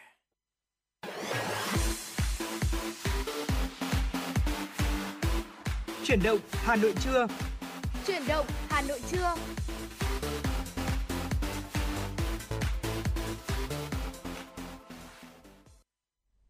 Quý vị và các bạn thân mến, bây giờ là khung giờ dành cho chương trình chuyển động trưa. Chương trình đang được phát sóng trực tiếp trên à, kênh FM tin tức Hà Nội, tần số 96 MHz của Đài Phát thanh và Truyền hình Hà Nội. Chương trình cũng đang được phát trực tuyến trên trang web hanoitv.vn. Và nếu quý vị và các bạn bỏ lỡ khung giờ phát sóng này thì cũng có thể nghe lại trên trang web của chúng tôi hanoitv.vn. Còn bây giờ thì mời quý vị thính giả hãy cùng với Lê Thông và Tuấn Anh chúng ta khám phá những thông tin mới mà chúng tôi vừa cập nhật. Thưa quý vị, nhận lời mời của đặc phái viên Tổng thư ký Liên Hợp Quốc về Hội nghị thượng đỉnh hệ thống lương thực thực phẩm, chiều qua Phó Thủ tướng Chính phủ Phạm Bình Minh đã tham dự trực tuyến và phát biểu mở đầu phiên họp cấp cao về thúc đẩy sáng tạo ở các quốc gia để chuyển đổi các hệ thống lương thực thực phẩm. Đây là một trong những sự kiện quan trọng tại hội nghị chủ bị nhằm chuẩn bị cho hội nghị thượng đỉnh về hệ thống lương thực thực phẩm năm 2021 của Liên Hợp Quốc. Phát biểu tại phiên họp, Phó Thủ tướng đề nghị cần tăng cường hợp tác quốc tế nhằm thúc đẩy liên kết các mạng lưới đổi mới sáng tạo trong nước và xuyên biên giới, gắn kết các hoạt động nghiên cứu, ứng dụng với nhu cầu của doanh nghiệp, của hệ thống lương thực thực phẩm và của cả nền kinh tế, đẩy mạnh ứng dụng công nghệ số, chuyển đổi các hệ thống lương thực thực phẩm theo hướng xanh, ít phát thải và bền vững. Phó Thủ tướng khẳng định Việt Nam mong muốn trở thành một trung tâm sáng tạo về hệ thống lương thực thực phẩm của khu vực châu Á. Tại phiên họp quan trọng này, lãnh đạo cấp cao ở một số nước các khu vực địa lý khác nhau và một số doanh nghiệp hàng đầu thế giới thảo luận, chia sẻ kinh nghiệm, đưa ra các kiến nghị nhằm đẩy mạnh ứng dụng khoa học công nghệ và thúc đẩy đổi mới sáng tạo trong quá trình chuyển đổi, xây dựng hệ thống lương thực thực phẩm bền vững, đảm bảo an ninh lương thực và dinh dưỡng, góp phần thực hiện các mục tiêu phát triển bền vững. Các ý kiến phát biểu đề xuất của đoàn Việt Nam được nhiều đại biểu chia sẻ và đánh giá tích cực. Trong khuôn khổ của hội nghị chủ bị, Bộ trưởng Bộ Nông nghiệp và Phát triển Nông thôn Lê Minh Hoan đã đề xuất nhân rộng các sáng kiến của tổ chức nông dân, doanh nghiệp vừa và nhỏ ở các cấp cơ sở trong kết nối chuỗi giá trị, đảm bảo tiêu thụ nông sản cho nông dân một cách minh bạch và công bằng, đảm bảo quyền lợi và sức khỏe của người tiêu dùng, giảm phát thải khí thải nhà kính, ứng dụng thành tiệu mới của công nghệ 4.0 để phát huy tối đa giá trị, đa tích hợp cả về nền kinh tế, văn hóa xã hội, cảnh quan, môi trường của nông sản. Chiều qua, Phó Bí thư Thành ủy, Chủ tịch Hội đồng nhân dân thành phố Hà Nội Nguyễn Ngọc Tuấn đã kiểm tra công tác triển khai tiêm phòng vaccine và phòng chống dịch COVID-19 trên địa bàn quận Hoàn Kiếm. Qua kiểm tra thực tế điểm tiêm tại phố Hàng Tre và làm việc với Sở Chỉ huy phòng chống dịch COVID-19 quận Hoàn Kiếm, Chủ tịch Hội đồng nhân dân thành phố Nguyễn Ngọc Tuấn đã đánh giá quận đã triển khai nghiêm túc các yêu cầu về phòng chống dịch bệnh, từ đó nhấn mạnh thành phố đang đẩy lên cao hơn công tác phòng chống dịch. Thường trực Ban Thường vụ, Chủ tịch Ủy ban dân thành phố đã có các văn bản chỉ đạo, chỉ thị tăng cường phòng chống dịch trên địa bàn. Chủ tịch Hội đồng nhân dân thành phố yêu cầu là quận trung tâm của thành phố, Hoàn Kiếm phải thực hiện nghiêm túc 6 nhiệm vụ trọng tâm. Thứ nhất, quận cần thực hiện nghiêm túc kết luận 420, công văn 177 của Ban Thường vụ Thành ủy và chỉ thị số 17 của Chủ tịch Ủy ban dân thành phố về phòng chống dịch COVID-19 trên địa bàn, thực hiện chỉ huy công tác phòng chống dịch đảm bảo nhanh, sát, nghiêm túc các nội dung trong chỉ đạo của thành phố đến tận các phường, tổ dân phố. Thứ hai, nâng cao vai trò hiệu quả của tổ COVID cộng đồng trong giám sát, truy vết, thực hiện nghiêm túc giám sát cách ly tại gia đình, cơ sở lưu trú trên địa bàn hiện đang thực hiện việc cách ly tập trung.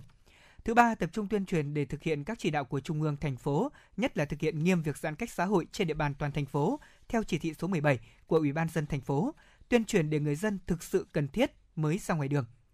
Thứ tư, Chủ tịch Hội đồng nhân dân thành phố cũng đề nghị quận cần ra soát ngay các siêu thị và chợ trên địa bàn để cung ứng, không để thiếu nhu yếu phẩm cho người dân và không được găm hàng, ép giá, đặc biệt tiểu thương phải thực hiện nghiêm túc phòng dịch.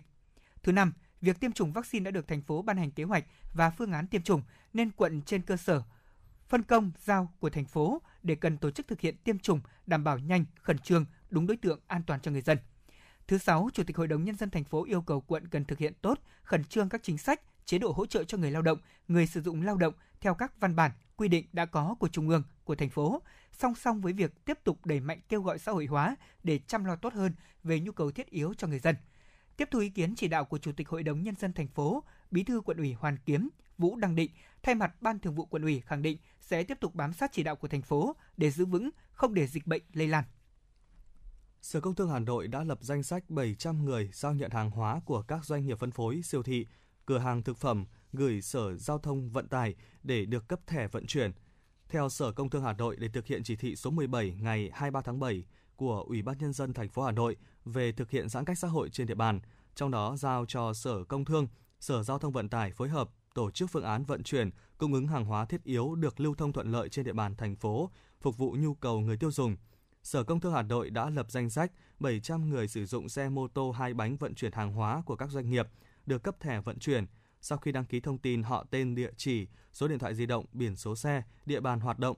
Sở Giao thông Vận tải sẽ chấp nhận bằng à, cách gửi qua tin nhắn cho các lái xe để tham gia vận chuyển hàng hóa. Shipper khi đi giao hàng phải có tin nhắn xác nhận từ Sở Giao thông Vận tải, giám đốc các doanh nghiệp, đơn vị chịu trách nhiệm về công tác phòng chống dịch đối với hàng hóa và nhân viên giao nhận. Sở Công Thương Hà Nội cũng đề nghị các doanh nghiệp, đơn vị khẩn trương đăng ký và hướng dẫn các lái xe giao nhận đảm bảo cung ứng đầy đủ hàng hóa, phục vụ nhu cầu của nhân dân trên địa bàn thành phố. Đợt một gói tín dụng 7.500 tỷ đồng cho vay lãi suất 0% để doanh nghiệp trả lương cho 12.000 người lao động bị ngưng việc do ảnh hưởng của dịch COVID-19 tại nhiều địa phương đã được thực hiện vào ngày hôm qua, 27 tháng 7. Cụ thể, tại tỉnh Bắc Giang, 13 doanh nghiệp đã hoàn thiện hồ sơ để vay hơn 44 tỷ đồng trả lương cho khoảng 13.000 lao động. Xin lỗi quý vị là 13.000 người lao động. Hiện Ngân hàng Chính sách Xã hội tỉnh đã phê duyệt 4 doanh nghiệp vay vốn trả lương tháng 7 cho hơn 6.000 người lao động với số tiền là 21 tỷ đồng. Trong ngày 27 tháng 7, 4 địa phương là Bắc Giang, Bắc Ninh, Lạng Sơn, Bình Định đã phê duyệt cho 39 chủ sử dụng lao động vay vốn với tổng số tiền giải ngân là 43 tỷ đồng. Ngoài cho vay trả lương cho người lao động bị ngưng việc do ảnh hưởng của dịch COVID-19, thì doanh nghiệp còn được vay để phục hồi sản xuất kinh doanh. Trước đó, Thống đốc Ngân hàng Nhà nước đã ban hành thông tư số 10 quy định về tái cấp vốn đối với Ngân hàng Chính sách Xã hội. Thông tư được ban hành trên cơ sở thực hiện theo quyết định số 23 của Thủ tướng Chính phủ quy định về việc thực hiện một số chính sách hỗ trợ người lao động và người sử dụng lao động gặp khó khăn do đại dịch COVID-19. Sau hai chuyến xe buýt siêu thị không đồng đầu tiên lăn bánh vào ngày 26 tháng 7, trong 10 ngày tới, Liên đoàn Lao động thành phố Hà Nội dự kiến tiếp tục tổ chức các chuyến tương tự để trao hỗ trợ cho khoảng 20.000 công nhân lao động, chủ yếu tại các khu công nghiệp, khu chế xuất, với giá trị khoảng 200.000 đồng một suất. Đối tượng hỗ trợ là đoàn viên người lao động theo kế hoạch số 39 của Liên đoàn Lao động thành phố Hà Nội, người lao động bị ngừng việc, mất việc do ảnh hưởng của dịch COVID-19 ở các doanh nghiệp, khu công nghiệp, cụm công nghiệp, khu nhà trọ công nhân, ưu tiên hỗ trợ nữ công nhân lao động đang mang thai, đang nuôi con nhỏ dưới 6 tuổi. Hoạt động này được tổ chức căn cứ tình hình thực tế và nhu cầu hỗ trợ các hàng hóa thiết yếu phục vụ công nhân lao động ở các khu công nghiệp, cụm công nghiệp, khu nhà trọ công nhân trên địa bàn thành phố bị ảnh hưởng bởi dịch bệnh. Vâng thưa quý vị, vừa rồi là những tin tức mà chúng tôi vừa cập nhật với quý vị trong khung giờ chuyển động Hà Nội trưa nay. Còn bây giờ thì chúng ta sẽ cùng quay trở lại với âm nhạc của chương trình. Chúng tôi mời quý vị và các bạn cùng thưởng thức một giai điệu âm nhạc ca khúc Nàng thơ do ca sĩ Hoàng Dũng trình bày.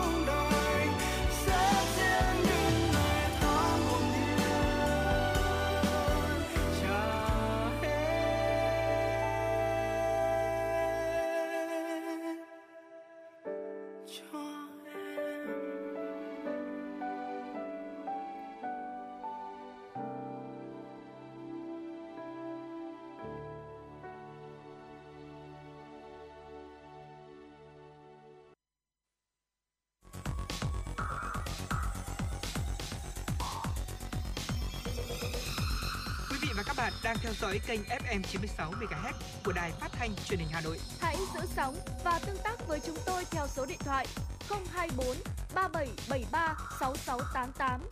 FM 96 đồng hành trên mọi nẻo đường. đường. Vâng thưa quý vị, cùng tiếp tục chương trình truyền động Hà Nội trưa nay, chúng tôi mời quý vị và các bạn cùng tiếp tục lắng nghe những tin tức mà phóng viên của truyền động Hà Nội vừa cập nhật. Trường tiểu học Đại Kim là một trong 14 điểm tiêm chủng vaccine của quận Hoàng Mai trong đợt này. Điểm tiêm này có thể tiêm được cho 800 người mỗi ngày. Do tiêm với số lượng nhiều nên việc khám sàng lọc an toàn phòng dịch được chuẩn bị rất kỹ lưỡng.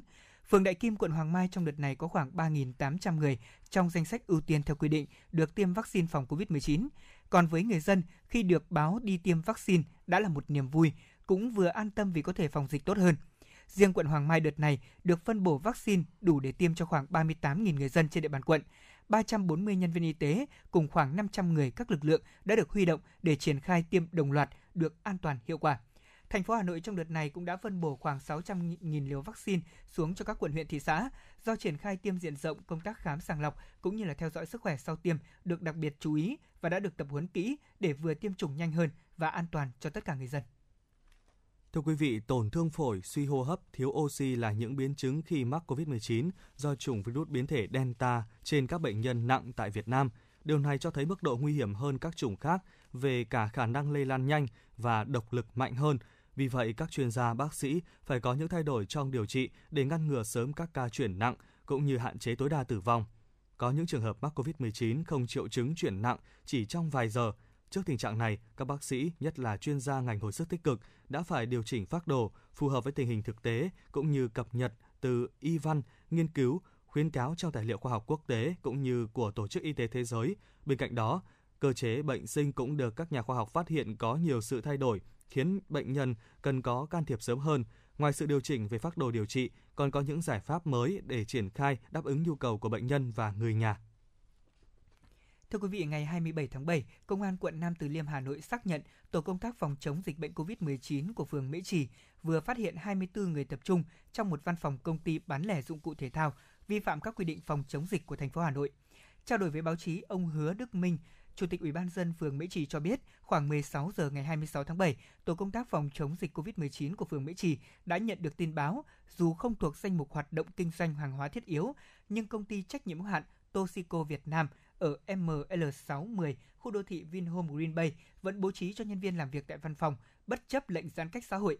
Tại thời điểm kiểm tra thì công ty này đang có 24 nhân viên làm việc. Công ty này đăng ký ngành nghề kinh doanh chính là bán lẻ thiết bị, dụng cụ thể thao trong các cửa hàng chuyên doanh. Đây được xếp là nhóm hàng kinh doanh không thiết yếu và phải dừng hoạt động trong thời gian thực hiện chỉ thị số 17 của Ủy ban dân thành phố Hà Nội. Khi bị kiểm tra, dù được tổ công tác giải thích lý do, nhưng một số nhân viên đã không chấp hành và có hành vi chống đối tổ công tác. Khoảng 20 giờ 30 phút cùng ngày, khi công an có mặt thì lực lượng chức năng mới đưa được nhóm người này về trụ sở Ủy ban dân phường để giải quyết. Tại đây, sau khi làm việc cùng với cơ quan công an, đại diện của công ty này đã thừa nhận hành vi vi phạm của mình. Hành vi vi phạm của công ty trách nhiệm hữu hạn Toxico Việt Nam đã được quy định xử phạt vi phạm hành chính trong lĩnh vực y tế. Mức xử phạt áp dụng với tổ chức là từ 20 đến 60 triệu đồng. Hiện vụ việc này đang được Ủy ban dân phường Mễ Trì đề xuất ra quyết định xử phạt với mức cao nhất để gian đe. Tin từ Công an thành phố Hà Nội cho biết, riêng trong ngày thứ tư thành phố thực hiện giãn cách xã hội theo chỉ thị 17, lực lượng chức năng phát hiện lập hồ sơ đề nghị Ủy ban nhân dân các cấp xử phạt hành chính 804 trường hợp vi phạm về phòng chống dịch COVID-19 với số tiền hơn 1,5 tỷ đồng, trong đó 252 trường hợp không đeo khẩu trang nơi công cộng bị xử phạt 430 triệu đồng. 15 cơ sở kinh doanh dịch vụ không chấp hành việc tạm dừng hoạt động bị xử phạt 207,5 triệu đồng. 537 trường hợp bị xử phạt hơn 896 triệu đồng về các hành vi vi phạm khác, không thực hiện biện pháp cách ly, tập trung đông người nơi công cộng, ra khỏi nhà khi không cần thiết, đeo khẩu trang không đúng quy cách. Trước đó, ngày thứ ba, Hà Nội thực hiện giãn cách theo chỉ thị 16 của Thủ tướng.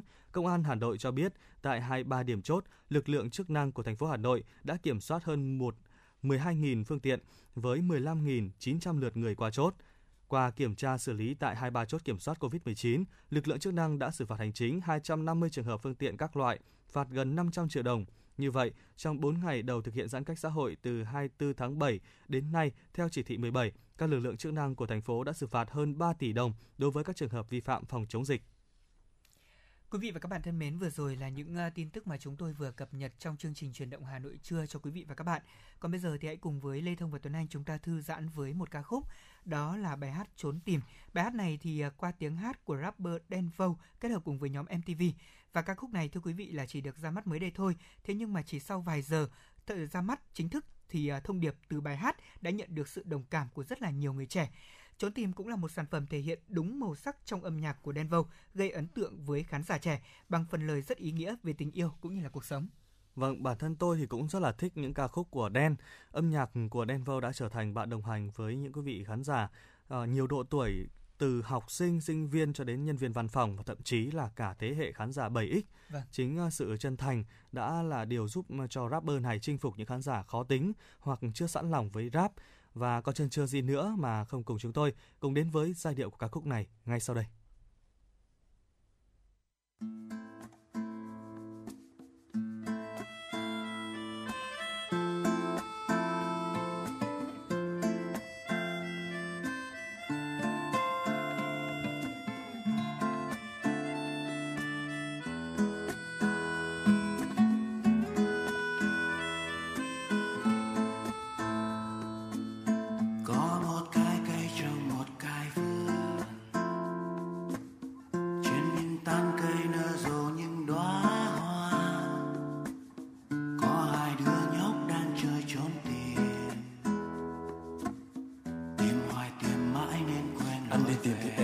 Anh đi trốn em không tìm. Lòng em không gần sóng, cuối cùng anh mất công chìm. Nếu mà có cái búa, anh sẽ để cho bỏ công vì nhớ nhung đặc quánh, giờ nó khô thành bê tông. Chúng ta rồi sẽ có có những chuyến đi dài. Phải tự học lấy mọi thứ vì trong tình trường làm miếng ghi bài. Câu chuyện của chúng ta bỗng có thêm một miếng bi hài vì cách mà em gọi anh không có u và thiếu y dài. Phía xa thành phố người ta đã bật đèn đường. Hương quen xưa làm anh thấy thật thèm thuồng. Nỗi buồn vàng rực cứ như là chứa đồng thau hệt như là Beckham và em chỉ giỏi cửa lòng nhau. Hé cửa sổ ra mà xem có một chàng thi sĩ đứng ở ngay nhà em. Viết nhạc tình mát ngọt tựa như cây cà rem. Anh ta sẽ đứng ở nơi đây cả đêm yeah.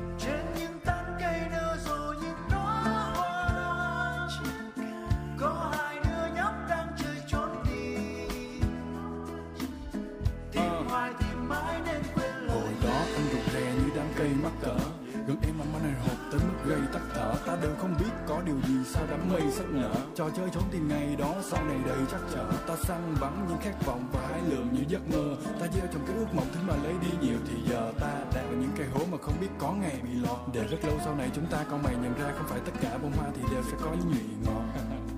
Gọi tên em làm anh mất giọng hoài. Hệt như là một giấc mộng dài. Ta đi tìm cả thế giới nhưng mà lại trốn nhau. Biết vậy thà nghỉ chơi từ lúc mới chớp đau. Từ lúc mới chớp đau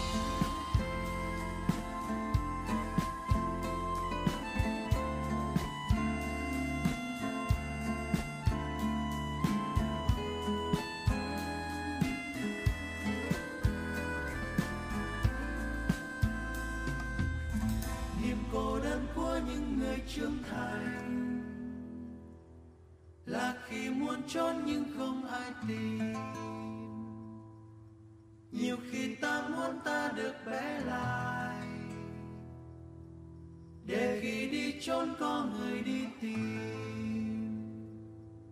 Nhiều khi ta muốn ta được bé lại, để khi đi chốn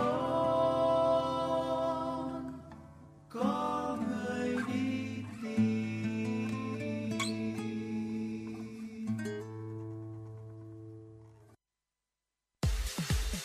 Quý vị và các bạn đang trên chuyến bay mang số hiệu FM96 Hãy thư giãn, chúng tôi sẽ cùng bạn trên mọi cung đường. Hãy giữ sóng và tương tác với chúng tôi theo số điện thoại 024 3773 6688. Thưa quý vị và các bạn, tiếp theo chương trình sẽ là những tin tức đáng chú ý khác. Thực hiện chỉ thị số 17 của Ủy ban Nhân dân thành phố Hà Nội, huyện Mê Linh đã chỉ đạo lực lượng công an các xã, thị trấn tập trung kiểm tra, xử lý nghiêm các trường hợp vi phạm. Cụ thể, từ ngày 24 tháng 7 đến nay, xã đã xử phạt 9 trường hợp với tổng số tiền là 16 triệu đồng. Phó Chỉ huy trưởng Thường trực Sở Chỉ huy Công tác phòng chống dịch COVID-19 huyện Mê Linh Lê Văn Khương cho biết, đến nay dịch bệnh vẫn được kiểm soát tốt trên địa bàn, một phần đến từ ý thức trách nhiệm cộng đồng cao của người dân hầu hết các cơ sở sản xuất kinh doanh các mặt hàng không thiết yếu đều chấp hành nghiêm quy định tạm dừng hoạt động. Người dân cũng hạn chế tối đa việc ra ngoài khi không cần thiết. Dù vậy, theo ông Khương, vẫn còn một bộ phận người dân còn có tâm lý chủ quan, thờ ơ với quy định phòng chống dịch COVID-19 của Hà Nội. Thống kê đến nay, toàn huyện đã có 129 trường hợp vi phạm chỉ thị số 17 của thành phố, chủ yếu là lỗi ra ngoài mà không có lý do chính đáng. Tổng số tiền xử phạt thu nộp ngân sách là 123 triệu đồng. Thưa quý vị, Phó trưởng Công an huyện Quốc Oai Đỗ Trung Kiên cho biết, tính từ ngày 24 đến 26 tháng 7, huyện Quốc Oai đã xử phạt 34 trường hợp vi phạm quy định chỉ thị số 17 của Ủy ban dân thành phố Hà Nội với số tiền là 45 triệu đồng. Phó trưởng Công an huyện Quốc Oai Đỗ Trung Kiên chia sẻ thêm là sau 4 ngày thành phố thực hiện giãn cách xã hội, cơ bản thì người dân trên địa bàn huyện Quốc Oai chấp hành nghiêm quy định. Tuy nhiên vẫn còn một số ít những trường hợp cố tình vi phạm. Đối với những trường hợp này, lực lượng chức năng xử phạt nghiêm. Cụ thể, từ ngày 24 đến 26 tháng 7, lực lượng chức năng của huyện Quốc Oai xử phạt 26 trường hợp ra khỏi nhà khi không có lý do cần thiết, 6 trường hợp không giữ khoảng cách tối thiểu 2 mét khi giao tiếp, 2 trường hợp không đeo khẩu trang với số tiền 45 triệu đồng. Trong những ngày tiếp theo của đợt giãn cách này thì công an huyện chỉ đạo công an các xã thị trấn duy trì 100% quân số, ứng trực 24 trên 24 giờ, tích cực phối hợp tuyên truyền, đồng thời tăng cường xử phạt nghiêm các trường hợp vi phạm, quyết tâm cùng toàn thể hệ thống chính trị và người dân trong huyện chung sức đồng lòng chiến thắng dịch bệnh. Thưa quý vị, ngay sau khi có thông tin lan truyền một ca F0 ở huyện Trương Mỹ, Hà Nội khiến 786 trường hợp liên quan tại 18 quận, huyện, ông Hoàng Minh Hiến, Phó Chủ tịch Ủy ban Nhân dân huyện Trương Mỹ, Hà Nội phản bác các thông tin trên, cho rằng đây là thông tin suy diễn gây hoang mang dư luận, sai sự thật về tình hình phòng chống dịch COVID-19 tại địa phương ngày 26 tháng 7 năm 2021, Ủy ban nhân dân huyện Trương Mỹ ban hành văn bản số 2114 có nội dung đề nghị Ủy ban nhân dân các quận, huyện, thị xã thuộc thành phố phối hợp giả soát 786 người lao động đang làm việc tại công ty Star nơi có ca dương tính F0 để triển khai các biện pháp phòng chống dịch theo quy định chứ không phải là 786 ca dương tính hay là các F1, F2 như suy diễn trên mạng. Đây là biện pháp quy định trong phòng chống dịch theo quy định huyện Trương Mỹ đề nghị Sở Thông tin và Truyền thông Hà Nội có định hướng thông tin, xác minh, xử lý nghiêm các cá nhân đưa thông tin sai sự thật trên mạng nếu có. Để giải quyết tình trạng phương tiện ùn ứ tại một số chốt kiểm soát dịch tại các cửa ngõ của Hà Nội, ngày hôm qua, lãnh đạo thành phố đã đi thị sát một vài chốt kiểm dịch để đưa ra các phương án không để xảy ra đứt gãy chuỗi sản xuất và hàng hóa lưu thông giữa Hà Nội cùng với các địa phương trong thời gian thực hiện giãn cách. Theo đó, thì Hà Nội sẽ lên phương án mở lối lên xuống từ đường vành đai 3 vào thành phố cho các phương tiện có đủ điều kiện phòng chống dịch bệnh, xe ưu tiên luồng xanh quá cảnh qua Hà Nội. Tuy nhiên, tại các điểm lên xuống thì sẽ cần kiểm soát chặt đầu vào của thành phố. Tại chốt kiểm dịch cầu Phù Đồng sẽ mở tối đa luồng xanh trên tuyến, đồng thời phối hợp tạo điều kiện cho các xe theo trục Bắc Ninh, Bắc Giang đi Hải Phòng, Lạng Sơn sẽ có cơ hội dùng thêm hạ tầng của vành đai 3 tạo thêm luồng xanh. Trong thời gian tới thì thành phố tiếp tục mở thêm nhiều trạm xuống đường ngang ngõ tắt để những phương tiện vào nội đô sẽ được kiểm soát nhằm đảm bảo an toàn. Lãnh đạo công an quận Bắc Từ Liêm cho biết trước tình hình dịch COVID-19 ngày càng diễn biến phức tạp khó lường, để có thể ứng phó với mọi tình huống xảy ra trên địa bàn quận, Ủy ban nhân dân quận Bắc Từ Liêm đã quyết định thành lập khu vực cách ly y tế tập trung trong phòng chống dịch bệnh COVID-19 tại tòa nhà CT6A, CT6B, CT6C, khu tái định cư phường Phúc Diễn với quy mô 1.000 giường bệnh. Tại buổi diễn tập phương án, ông Lưu Ngọc Hà đánh giá cao sự nỗ lực cố gắng của các lực lượng tham gia diễn tập, đặc biệt là cán bộ chiến sĩ công an quận Bắc Từ Liêm trong việc chủ động xây dựng phương án đảm bảo an ninh trật tự trong khu cách ly tập trung tại quận Bắc Từ Liêm, sẵn sàng ứng phó với mọi tình huống xảy ra trên địa bàn quận. Ủy ban nhân dân quận Bắc Từ Liêm nhấn mạnh Tình hình dịch bệnh COVID-19 vẫn đang có những diễn biến phức tạp, yêu cầu mỗi cán bộ, chiến sĩ, người dân trên địa bàn quận cần nâng cao hơn nữa tinh thần, ý thức chủ động phòng chống dịch bệnh COVID-19 trên địa bàn quận để tình hình dịch bệnh nhanh chóng được kiểm soát. Hội Kiến trúc sư Việt Nam vừa công bố 25 phương án xuất sắc lọt vào bình chọn cuộc thi thiết kế không gian sáng tạo Hà Nội của tác giả, nhóm tác giả bán chuyên và không chuyên. Nhiều ý tưởng mới độc đáo phát huy hiệu quả nguồn lực con người và các giá trị văn hóa lịch sử của Hà Nội đã góp phần hiện thực hóa mục tiêu hình thành mạng lưới không gian sáng tạo của thủ đô đã được giới thiệu.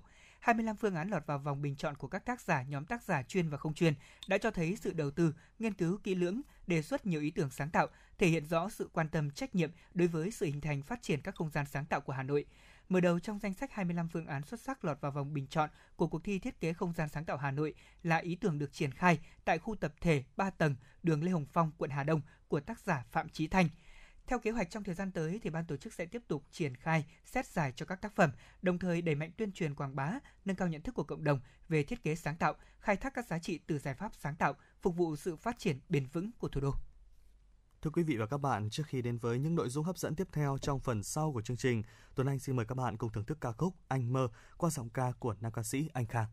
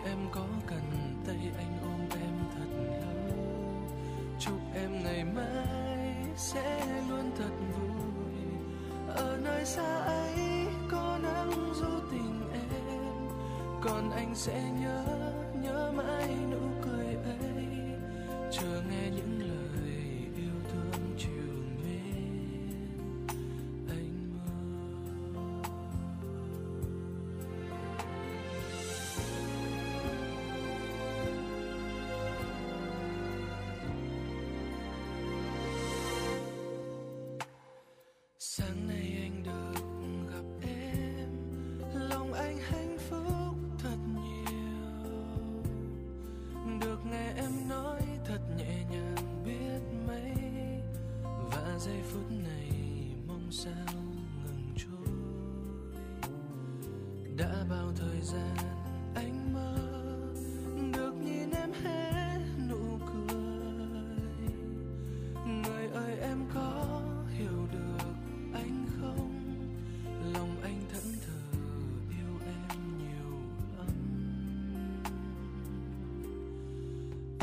thời gian sẽ quay trở lại.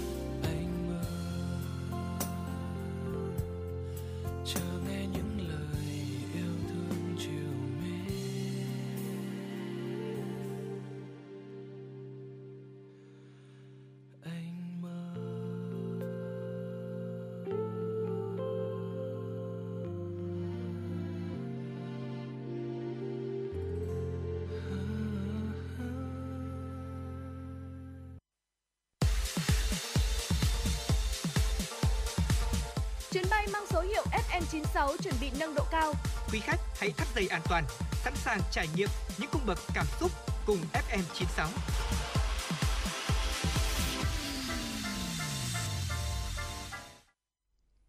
Các bạn thân mến, Hà Nội đẹp hẳn nhiên là thế. Mảnh đất này hội tụ đủ đầy những cung bậc, thanh âm của cuộc sống, đủ để mỗi người có thể đọng lại những cảm nhận rất riêng. Những tưởng đã cạn kiệt đề tài về Hà Nội, song tình yêu với mảnh đất này đã và sẽ luôn khiến các tác giả bật nảy ra những trang sách mới, dù viết về Hà Nội của hôm nay hay hồi tưởng về Hà Nội một thời đã qua. Mời quý vị thính giả cùng đến với cuộc trò chuyện của MC Lê Thông với các vị khách mời của truyền động Hà Nội trưa để cùng tìm hiểu rõ hơn về những nhà văn, những cây bút vẫn đang miệt mài gửi gắm tình yêu Hà Nội qua những trang sách. Thưa quý vị và các bạn, Hà Nội, mảnh đất nghìn năm văn hiến, hội tụ tinh hoa là nơi khơi nguồn cảm hứng cho biết bao văn nhân nghệ sĩ. Ngay cả trong văn học nghệ thuật hiện đại thì Hà Nội đã quá đỗi lãng mạn trong các trang viết của Tô Hoài, Vũ Bằng hay qua các ca khúc của Đoàn Chuẩn, tranh Bùi Xuân Phái. Người ta tự hỏi còn gì về mảnh đất này mà các nhà văn có thể chạm tới, đào sâu và khai thác. Vậy mà biết bao thế hệ nhà văn đã và đang viết bao nhiêu trang sách dường như chỉ để nói về một nhân vật duy nhất, đó là Hà Nội. Và trong chương trình tọa đàm ngày hôm nay của Đài Phát thanh Truyền hình Hà Nội, chúng ta sẽ cùng trò chuyện với các vị khách mời đang có mặt tại phòng thu của FM 96 MHz về chủ đề Tình yêu Hà Nội qua những trang sách. Xin được trân trọng giới thiệu các vị khách mời tham gia chương trình hôm nay. Nhà báo Vũ Tuyết Nhung, nguyên trưởng ban văn hóa xã hội, Đài Phát thanh và Truyền hình Hà Nội, Phó Chủ tịch Câu lạc bộ Nhà báo nữ Việt Nam. Xin kính chào quý thính giả của Đài Phát thanh Truyền hình Hà Nội. Trân trọng giới thiệu nhà văn nhà báo Nguyễn Ngọc Tiến. Xin kính chào uh, quý thính giả của Đài Phát thanh và Truyền hình Hà Nội. Chúng tôi trân trọng giới thiệu nhà văn Nguyễn Trương Quý. À, xin được kính chào quý vị thính giả của Đài Phát thanh Truyền hình Hà Nội. Và vị khách mời cuối cùng là bạn Nguyễn Thùy Linh, một độc giả trẻ ở Hà Nội.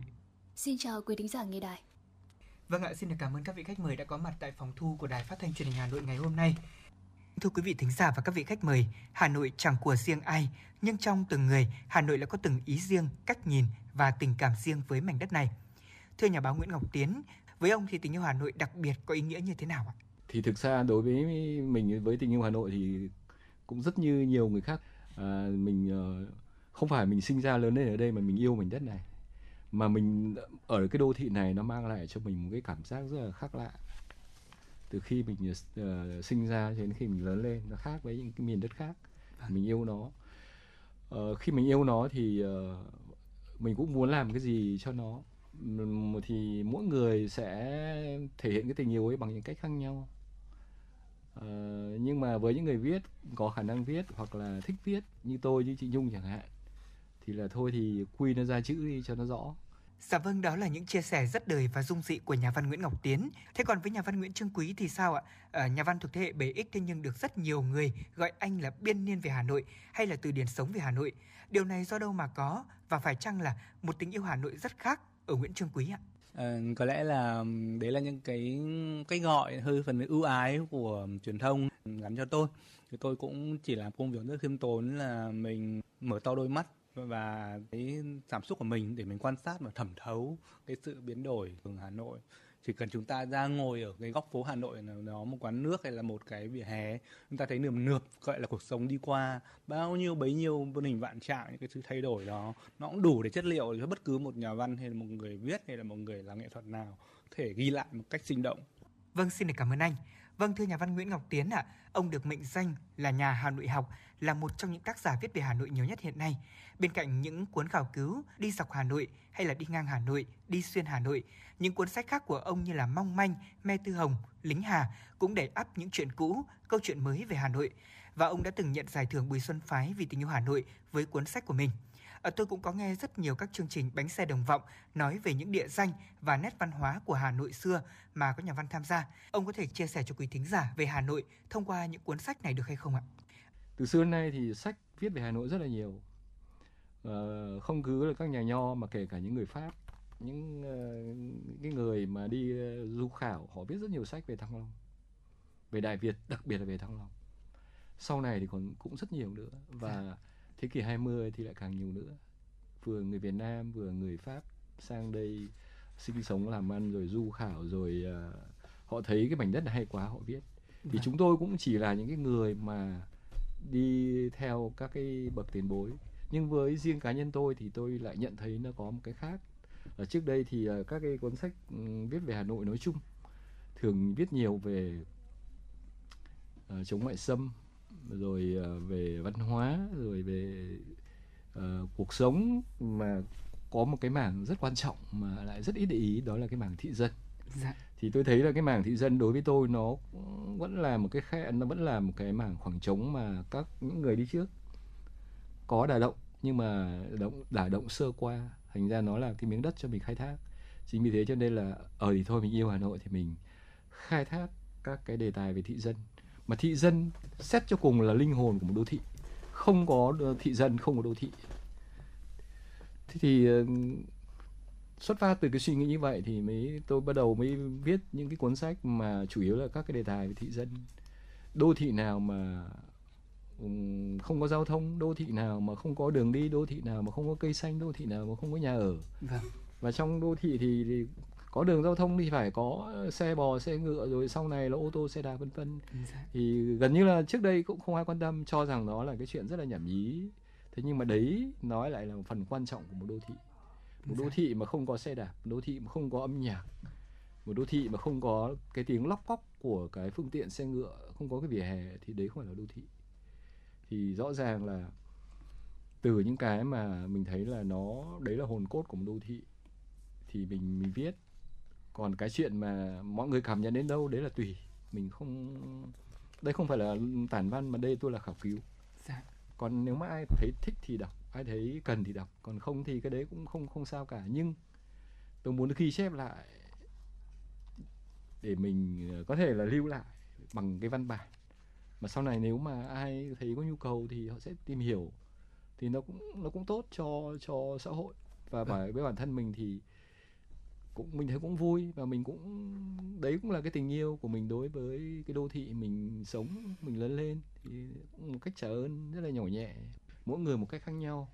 Thì chúng ta chỉ có như thế thì chúng ta mới có thể là giữ gìn có thể là xây dựng có thể là phát triển cái đô thị này. Và dành lại để sau này cho con cháu uh, nó có những cái để mà nó biết rằng à ngày xưa nó là như thế này nó là như dạ. thế này bởi vì là đã biết rồi không có quá khứ thì không có lịch sử mà dạ không vâng. có không có lịch sử có lịch sử là có bài học lịch sử xin cảm ơn nhà văn với khán giả của Hà Nội thập niên 90 của thế kỷ trước và đầu những năm 2000 thì nhà báo Vũ Tuyết Nhung là cái tên không hề xa lạ. Bà đã đóng đinh trong chương trình truyền hình được rất nhiều khán thính giả yêu thích, đó là Hà Nội của chúng ta. Đặc biệt, gần đây thì bà đã xuất bản cuốn sách Hà Thành hương vị xưa cũ. Ở ờ, vậy thì bà có thể chia sẻ cho quý thính giả về cuốn sách này được hay không ạ? À, dạ, à, xin cảm ơn câu hỏi của MC. Tấm lòng tôi khi mà viết quyển sách này là gửi tặng cuốn sách này đến những người tôi yêu và những người yêu Hà Nội. Đấy là cái tâm nguyện của tôi. Tôi là một người yêu Hà Nội từ trong máu thịt. À, cái cuốn sách của tôi về thực chất nó là những cái bài viết những cái lời bình của tôi trong những cái phóng sự mà tôi thực hiện bao nhiêu năm ở đài hà nội. À, sau này thì tôi cũng chỉ có sửa chữa bổ sung một chút thôi và cập nhật hóa thôi. Chứ thực chất nó là hồn cốt của chương trình hà nội chúng ta à, ở những cái năm mà từ năm 90 trở đi. Thực chất chương trình hà nội chúng ta sinh ra từ năm 1984 sau đó nó được à, à,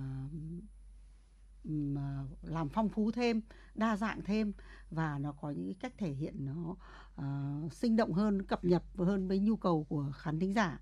Thì uh, trong đó có những cái mục như là Hà Nội phố uh, giới thiệu được mấy trăm phố của Hà Nội đấy. Thế rồi thì uh, Hà Thành đặc sản nói về những cái món ăn ở Hà Thành và những món ăn từ các nơi khác hội nhập về. Thế rồi có mục người Hà Nội thanh lịch văn minh ấy thì à, à, có cái mục là Hà Nội ngàn năm văn hiến giới thiệu về danh lam di tích rồi sau đấy sẽ tổng hợp lại để thành những cái uh, cả một chương trình kéo dài. Và hiện nay là cái chương trình ờ, cho đến nay vẫn vẫn còn được các bạn trẻ duy trì. Và đấy cũng là một cái chương trình có cái sức sống bền lâu ở đài Hà Nội. Thì những cái bài viết của tôi trong cuốn sách ấy ừ, nó cũng không không không thoát ra khỏi cái gọi là cái uh, những cái đề tài mà ngày xưa tôi đã làm ở trong chương trình. Và nó cũng là một cái cách như anh Tiến nói là thể hiện tình yêu của tôi đối với Hà Nội. À, đơn giản vì miếng ăn miếng uống nó rất là gần gũi với người Hà Nội.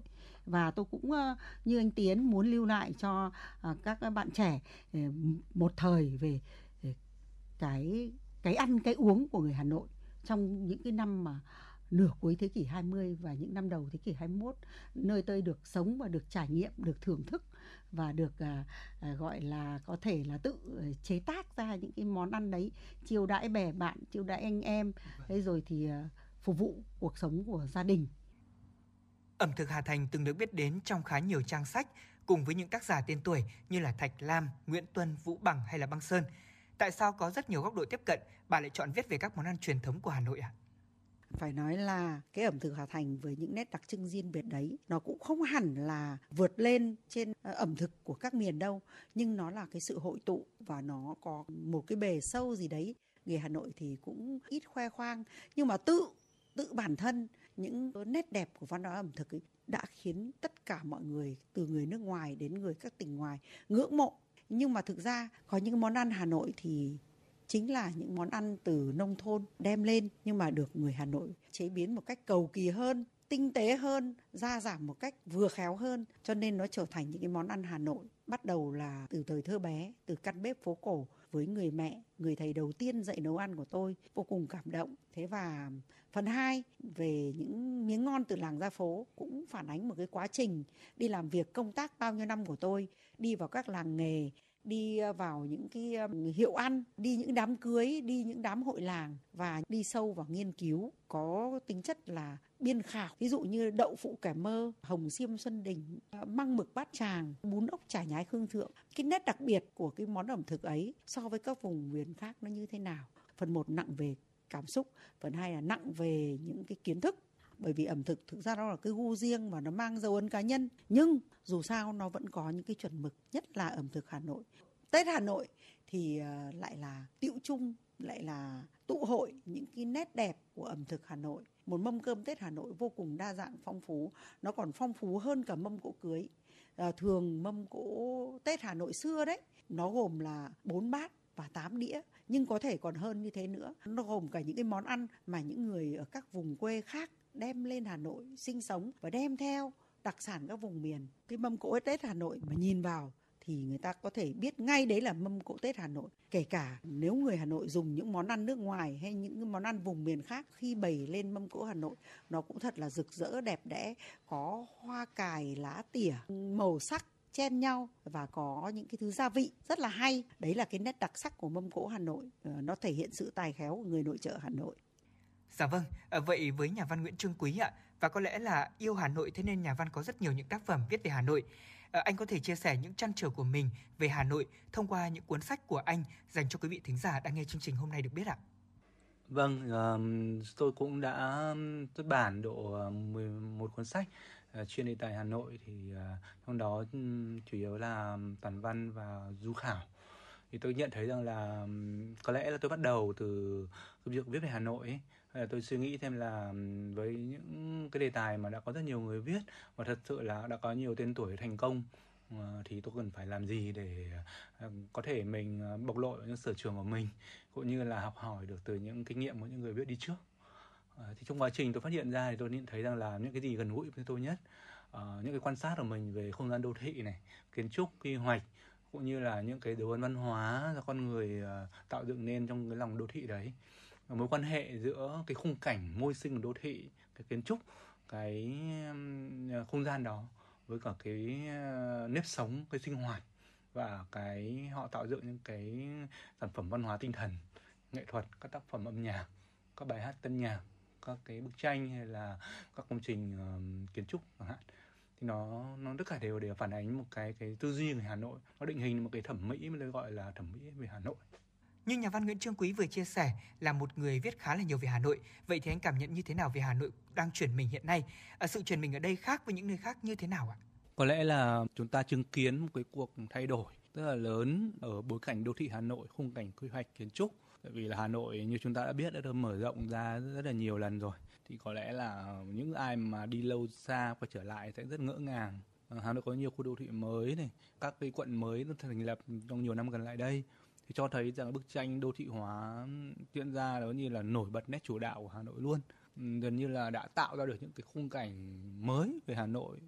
Cái sự chuyển mình đây nó còn nằm ở trong những cái vấn đề khác, tức là thay đổi cảnh quan, thay đổi môi trường, nó kéo theo thay đổi về cách ứng xử, cách sống cái tư duy. Hà Nội không còn là một cái phạm vi nhỏ hẹp như trước nữa mà đã mở rộng ra rất là nhiều. Tất nhiên là cái sự chuyển mình này nó một lần nữa đặt mặt khác là nó cũng xác nhận rằng là vẫn còn đó những cái giá trị lõi, những cái gì đầm sâu vẫn tồn tại. Người ta vẫn có nhu cầu tìm lại cái đường dây kết nối với quá khứ, với những cái thăng trầm lịch sử. Người ta vẫn thấy rằng là Hà Nội dù phát triển, dù chuyển mình thế nào đi nữa, thì cái điều mà khiến người ta trân trọng, người ta nhớ đến Hà Nội bởi vì những cái giá trị có thể gọi là được bồi đắp và được tồn giữ như thế. Bản thân tôi đã từng có những cuốn sách khảo cứu về những phương tiện hiện đại như là có một cuốn xe máy tiếu ngạo. Đấy, viết hẳn riêng về xe máy và tôi xung quanh đó là tôi bàn luận về chuyện cái đi xe máy nào. Cái xe máy đã tác động hành vi và và thậm chí là tạo ra hành vi mới cho người đô thị nhất là Hà Nội như nào. Tôi cũng viết về những cái thứ khác như là những cái sự thay đổi về trong cái quy hoạch ngôi nhà Hà Nội bây giờ hay là những cái món ăn của đời sống dân dã như món phở uh, hay liên quan đến đời sống của những người làm ở văn phòng dân đô thị cư dân gọi là bán giấy có cái tên là ăn phở rất khó thấy ngon. Hạn thế đấy là những cuốn sách mà tôi đã viết thì mỗi cuốn nó có một cái cuộc hành trình của mình khám phá cái Hà Nội ở góc độ khác nhau. Tất nhiên là ngay trong những cái viết về cái hiện đại đó thì tôi cũng vẫn cứ không quên được những cái đường dây đối với cả cái, cái thời quá vãng. Thì cũng có lấp lánh những cái câu chuyện về mặt gọi là người trẻ sẽ suy nghĩ về cái giá trị cũ sự luôn luôn là so sánh đối chiếu tôi nghĩ rằng là nguyên cái chuyện chất liệu Hà Nội thì khó nói là cổ kính trầm mặc hay là hiện đại mới mẻ. Phương diện khía cạnh đó luôn luôn là xoắn quyện vào nhau ấy. và giống như là một cái cài răng lược ấy mà mấy sợi dây đó cứ bện lại thành một cái như một cái dây thừng vậy không thể nào tách rời. Và nó tạo nên một cái Hà Nội rất riêng biệt. Tôi nghĩ rằng là nó là một cái dẫn chứng sinh động cho cái sự song hành phát triển của rất nhiều cái tuyến uh, văn hóa và cái trầm tích quá khứ xen với hiện đại. Xin cảm ơn những chia sẻ của anh với Thùy Linh thì sao? À, tuy không được sinh ra tại Hà Nội nhưng bạn có thời gian dài học tập và làm việc tại đây.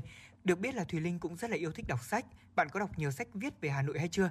Và có tác phẩm nào mà bạn ấn tượng hay không? Dạ, um, vào những năm cuối cấp 2 đầu cấp 3 khi mà bắt đầu nhen nhóm mục tiêu là sẽ thi học viện báo chí và tuyên truyền, sẽ ờ, sinh sống và làm việc ở Hà Nội thì em đã uh, bắt đầu hành trình tìm hiểu về Hà Nội rồi ạ.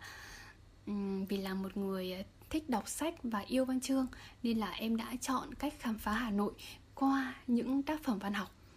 À, chính vì thế mà ở tủ sách nhà em ạ thì luôn có một vị trí dành cho những cuốn sách viết về Hà Nội em đã có dịp đọc khá là nhiều tác phẩm với những bối cảnh câu chuyện hay là cách khai thác khác nhau từ à, bút ký này tản văn chuyện ngắn thế nhưng ờ, dù có là thể loại gì, thì một đặc điểm chung mà em nhận thấy được ở tất cả những tác phẩm em đã đọc, đó chính là tình yêu mà tác giả đã dành cho hà nội với một độc giả trẻ như em thì chính những dòng cảm xúc thật thà và tình cảm chân thành đó đã góp phần tạo nên một sức hút của Hà Nội với không chỉ những người Hà Nội nữa, mà còn với tất cả mọi người đến từ khắp nơi và trong đó có em.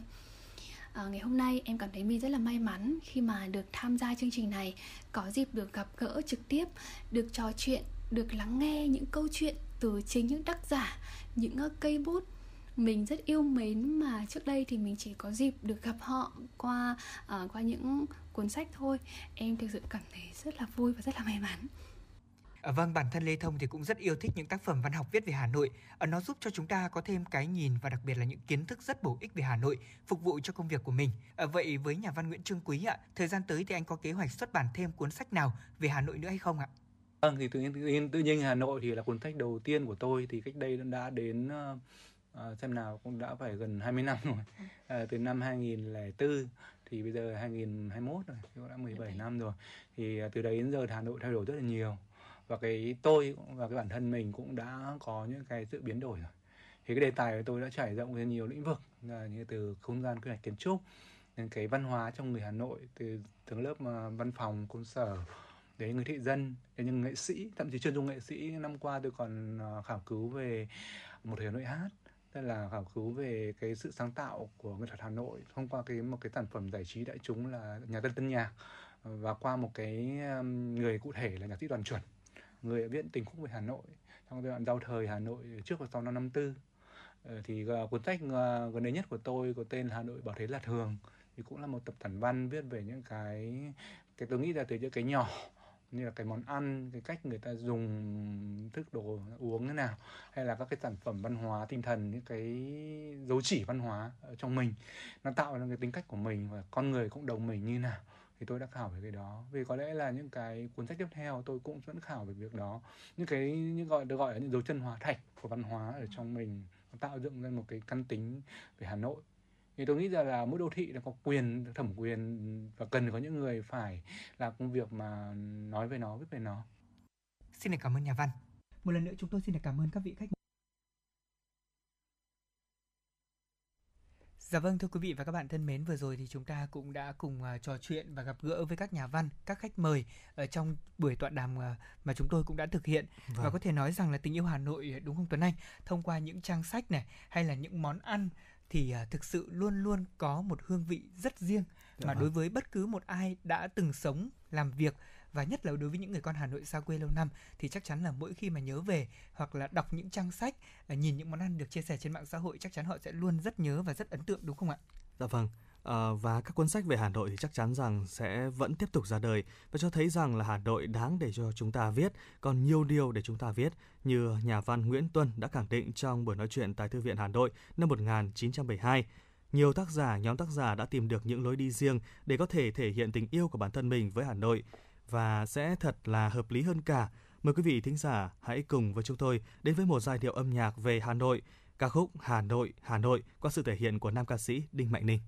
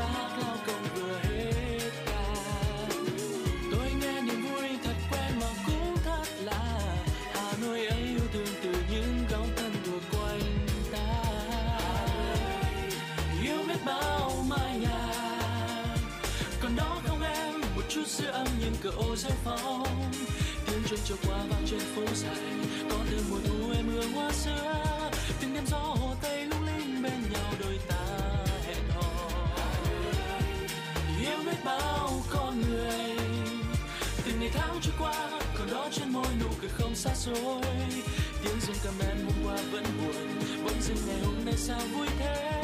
Và anh sẽ để mãi trong tim dù anh đi xa.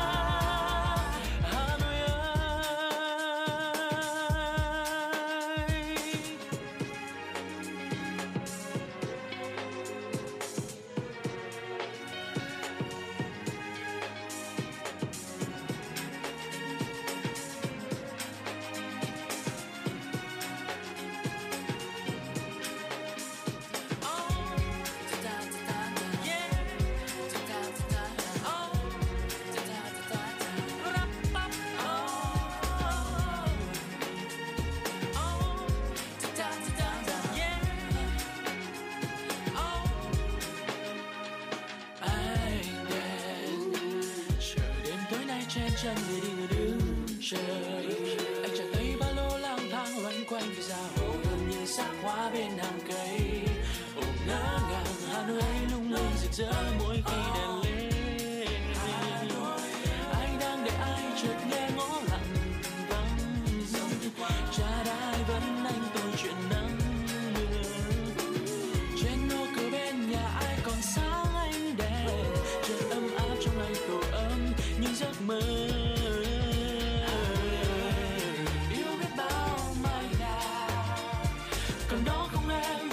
giữa âm những cửa ô xem phong.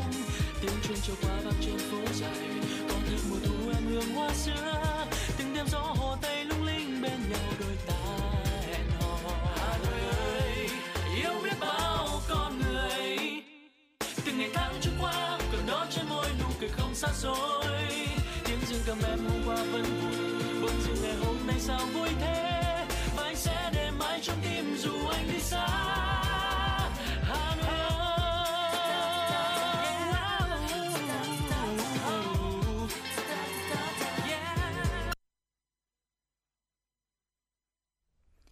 Vâng thưa quý vị và các bạn thân mến, vừa rồi chúng ta vừa lắng nghe tiếng hát của Đinh Mạnh Ninh với ca khúc Hà Nội Hà Nội. Và Tuấn Anh này, đúng là Hà Nội của chúng ta là một thành phố của văn, của thơ, của nhạc. Có Dạ rất vâng. nhiều những bài hát hay, có rất nhiều những món ăn ngon và đặc biệt là có rất nhiều những mùa phải nói là mùa hoa trong phố đúng không ạ? Dạ vâng. Ờ, thực sự là trong thời điểm mà chúng ta đang thực hiện giãn cách như thế này, mặc dù chúng ta có thể không được ngắm nhìn những hàng xe hoa bên đường, không thể tận hưởng những ly trà đá vỉa hè, hay Dạ là vâng. không thể cùng nhau nhâm nhi những món ăn ngoan, ờ, đặc biệt là với những ờ, câu chuyện mà chúng ta chia sẻ với nhau trong các chương trình chuyển động Hà Nội mà chúng ta cũng đã từng mong ước thì cũng rất mong là người dân của chúng ta sẽ nghiêm chỉnh chấp hành ờ, quy định 5K để có thể cùng chung tay đẩy lùi được dịch Covid-19 một cách nhanh nhất cũng như là sớm nhất. Bên cạnh đó thì ờ, chúng tôi những người thực hiện chương trình chuyển động Hà Nội cũng sẽ luôn đồng hành cùng với quý vị trên đường dây nóng của chương trình. Đó là 024 3773 6688 hoặc là trên fanpage của chương trình Chuyển động Hà Nội FM 96. Tất cả những tin tức nhanh nhất, mới nhất và kịp thời nhất chúng tôi sẽ cố gắng truyền tải để quý vị và các bạn có thể cập nhật. Đừng quên giữ nguyên tần số FM 96 của chúng tôi quý vị nhé. Dạ vâng ạ. Đến đây thì thời lượng của truyền động Hà Nội trưa hôm nay cũng đã hết. Nhưng chúng ta sẽ vẫn luôn được gặp nhau vào khung giờ này hàng ngày trên tần số 96 MHz của Đài Phát thanh Truyền hình Hà Nội. Các bạn cũng có thể gọi đến số điện thoại như anh Lê Thông vừa cung cấp, đó là 024 3773 6688 của chương trình để chia sẻ những vấn đề các bạn đang quan tâm hoặc đóng góp cho chương trình ngày một hấp dẫn hơn. Chương trình ngày hôm nay được thực hiện bởi chỉ đạo chịu trách nhiệm sản xuất Phó Tổng Giám đốc Nguyễn Tiến Dũng, chỉ đạo nội dung Hồng Lam, biên tập viên Thanh Duyên, thư ký chương trình Mai Liên, MC Lê Thông Tuấn Anh cùng kỹ thuật viên Bích Hoa thực hiện. Xin chào và hẹn gặp lại quý vị và các bạn trong chương trình truyền động Hà Nội chiều nay, trực tiếp từ 16 đến 18 giờ.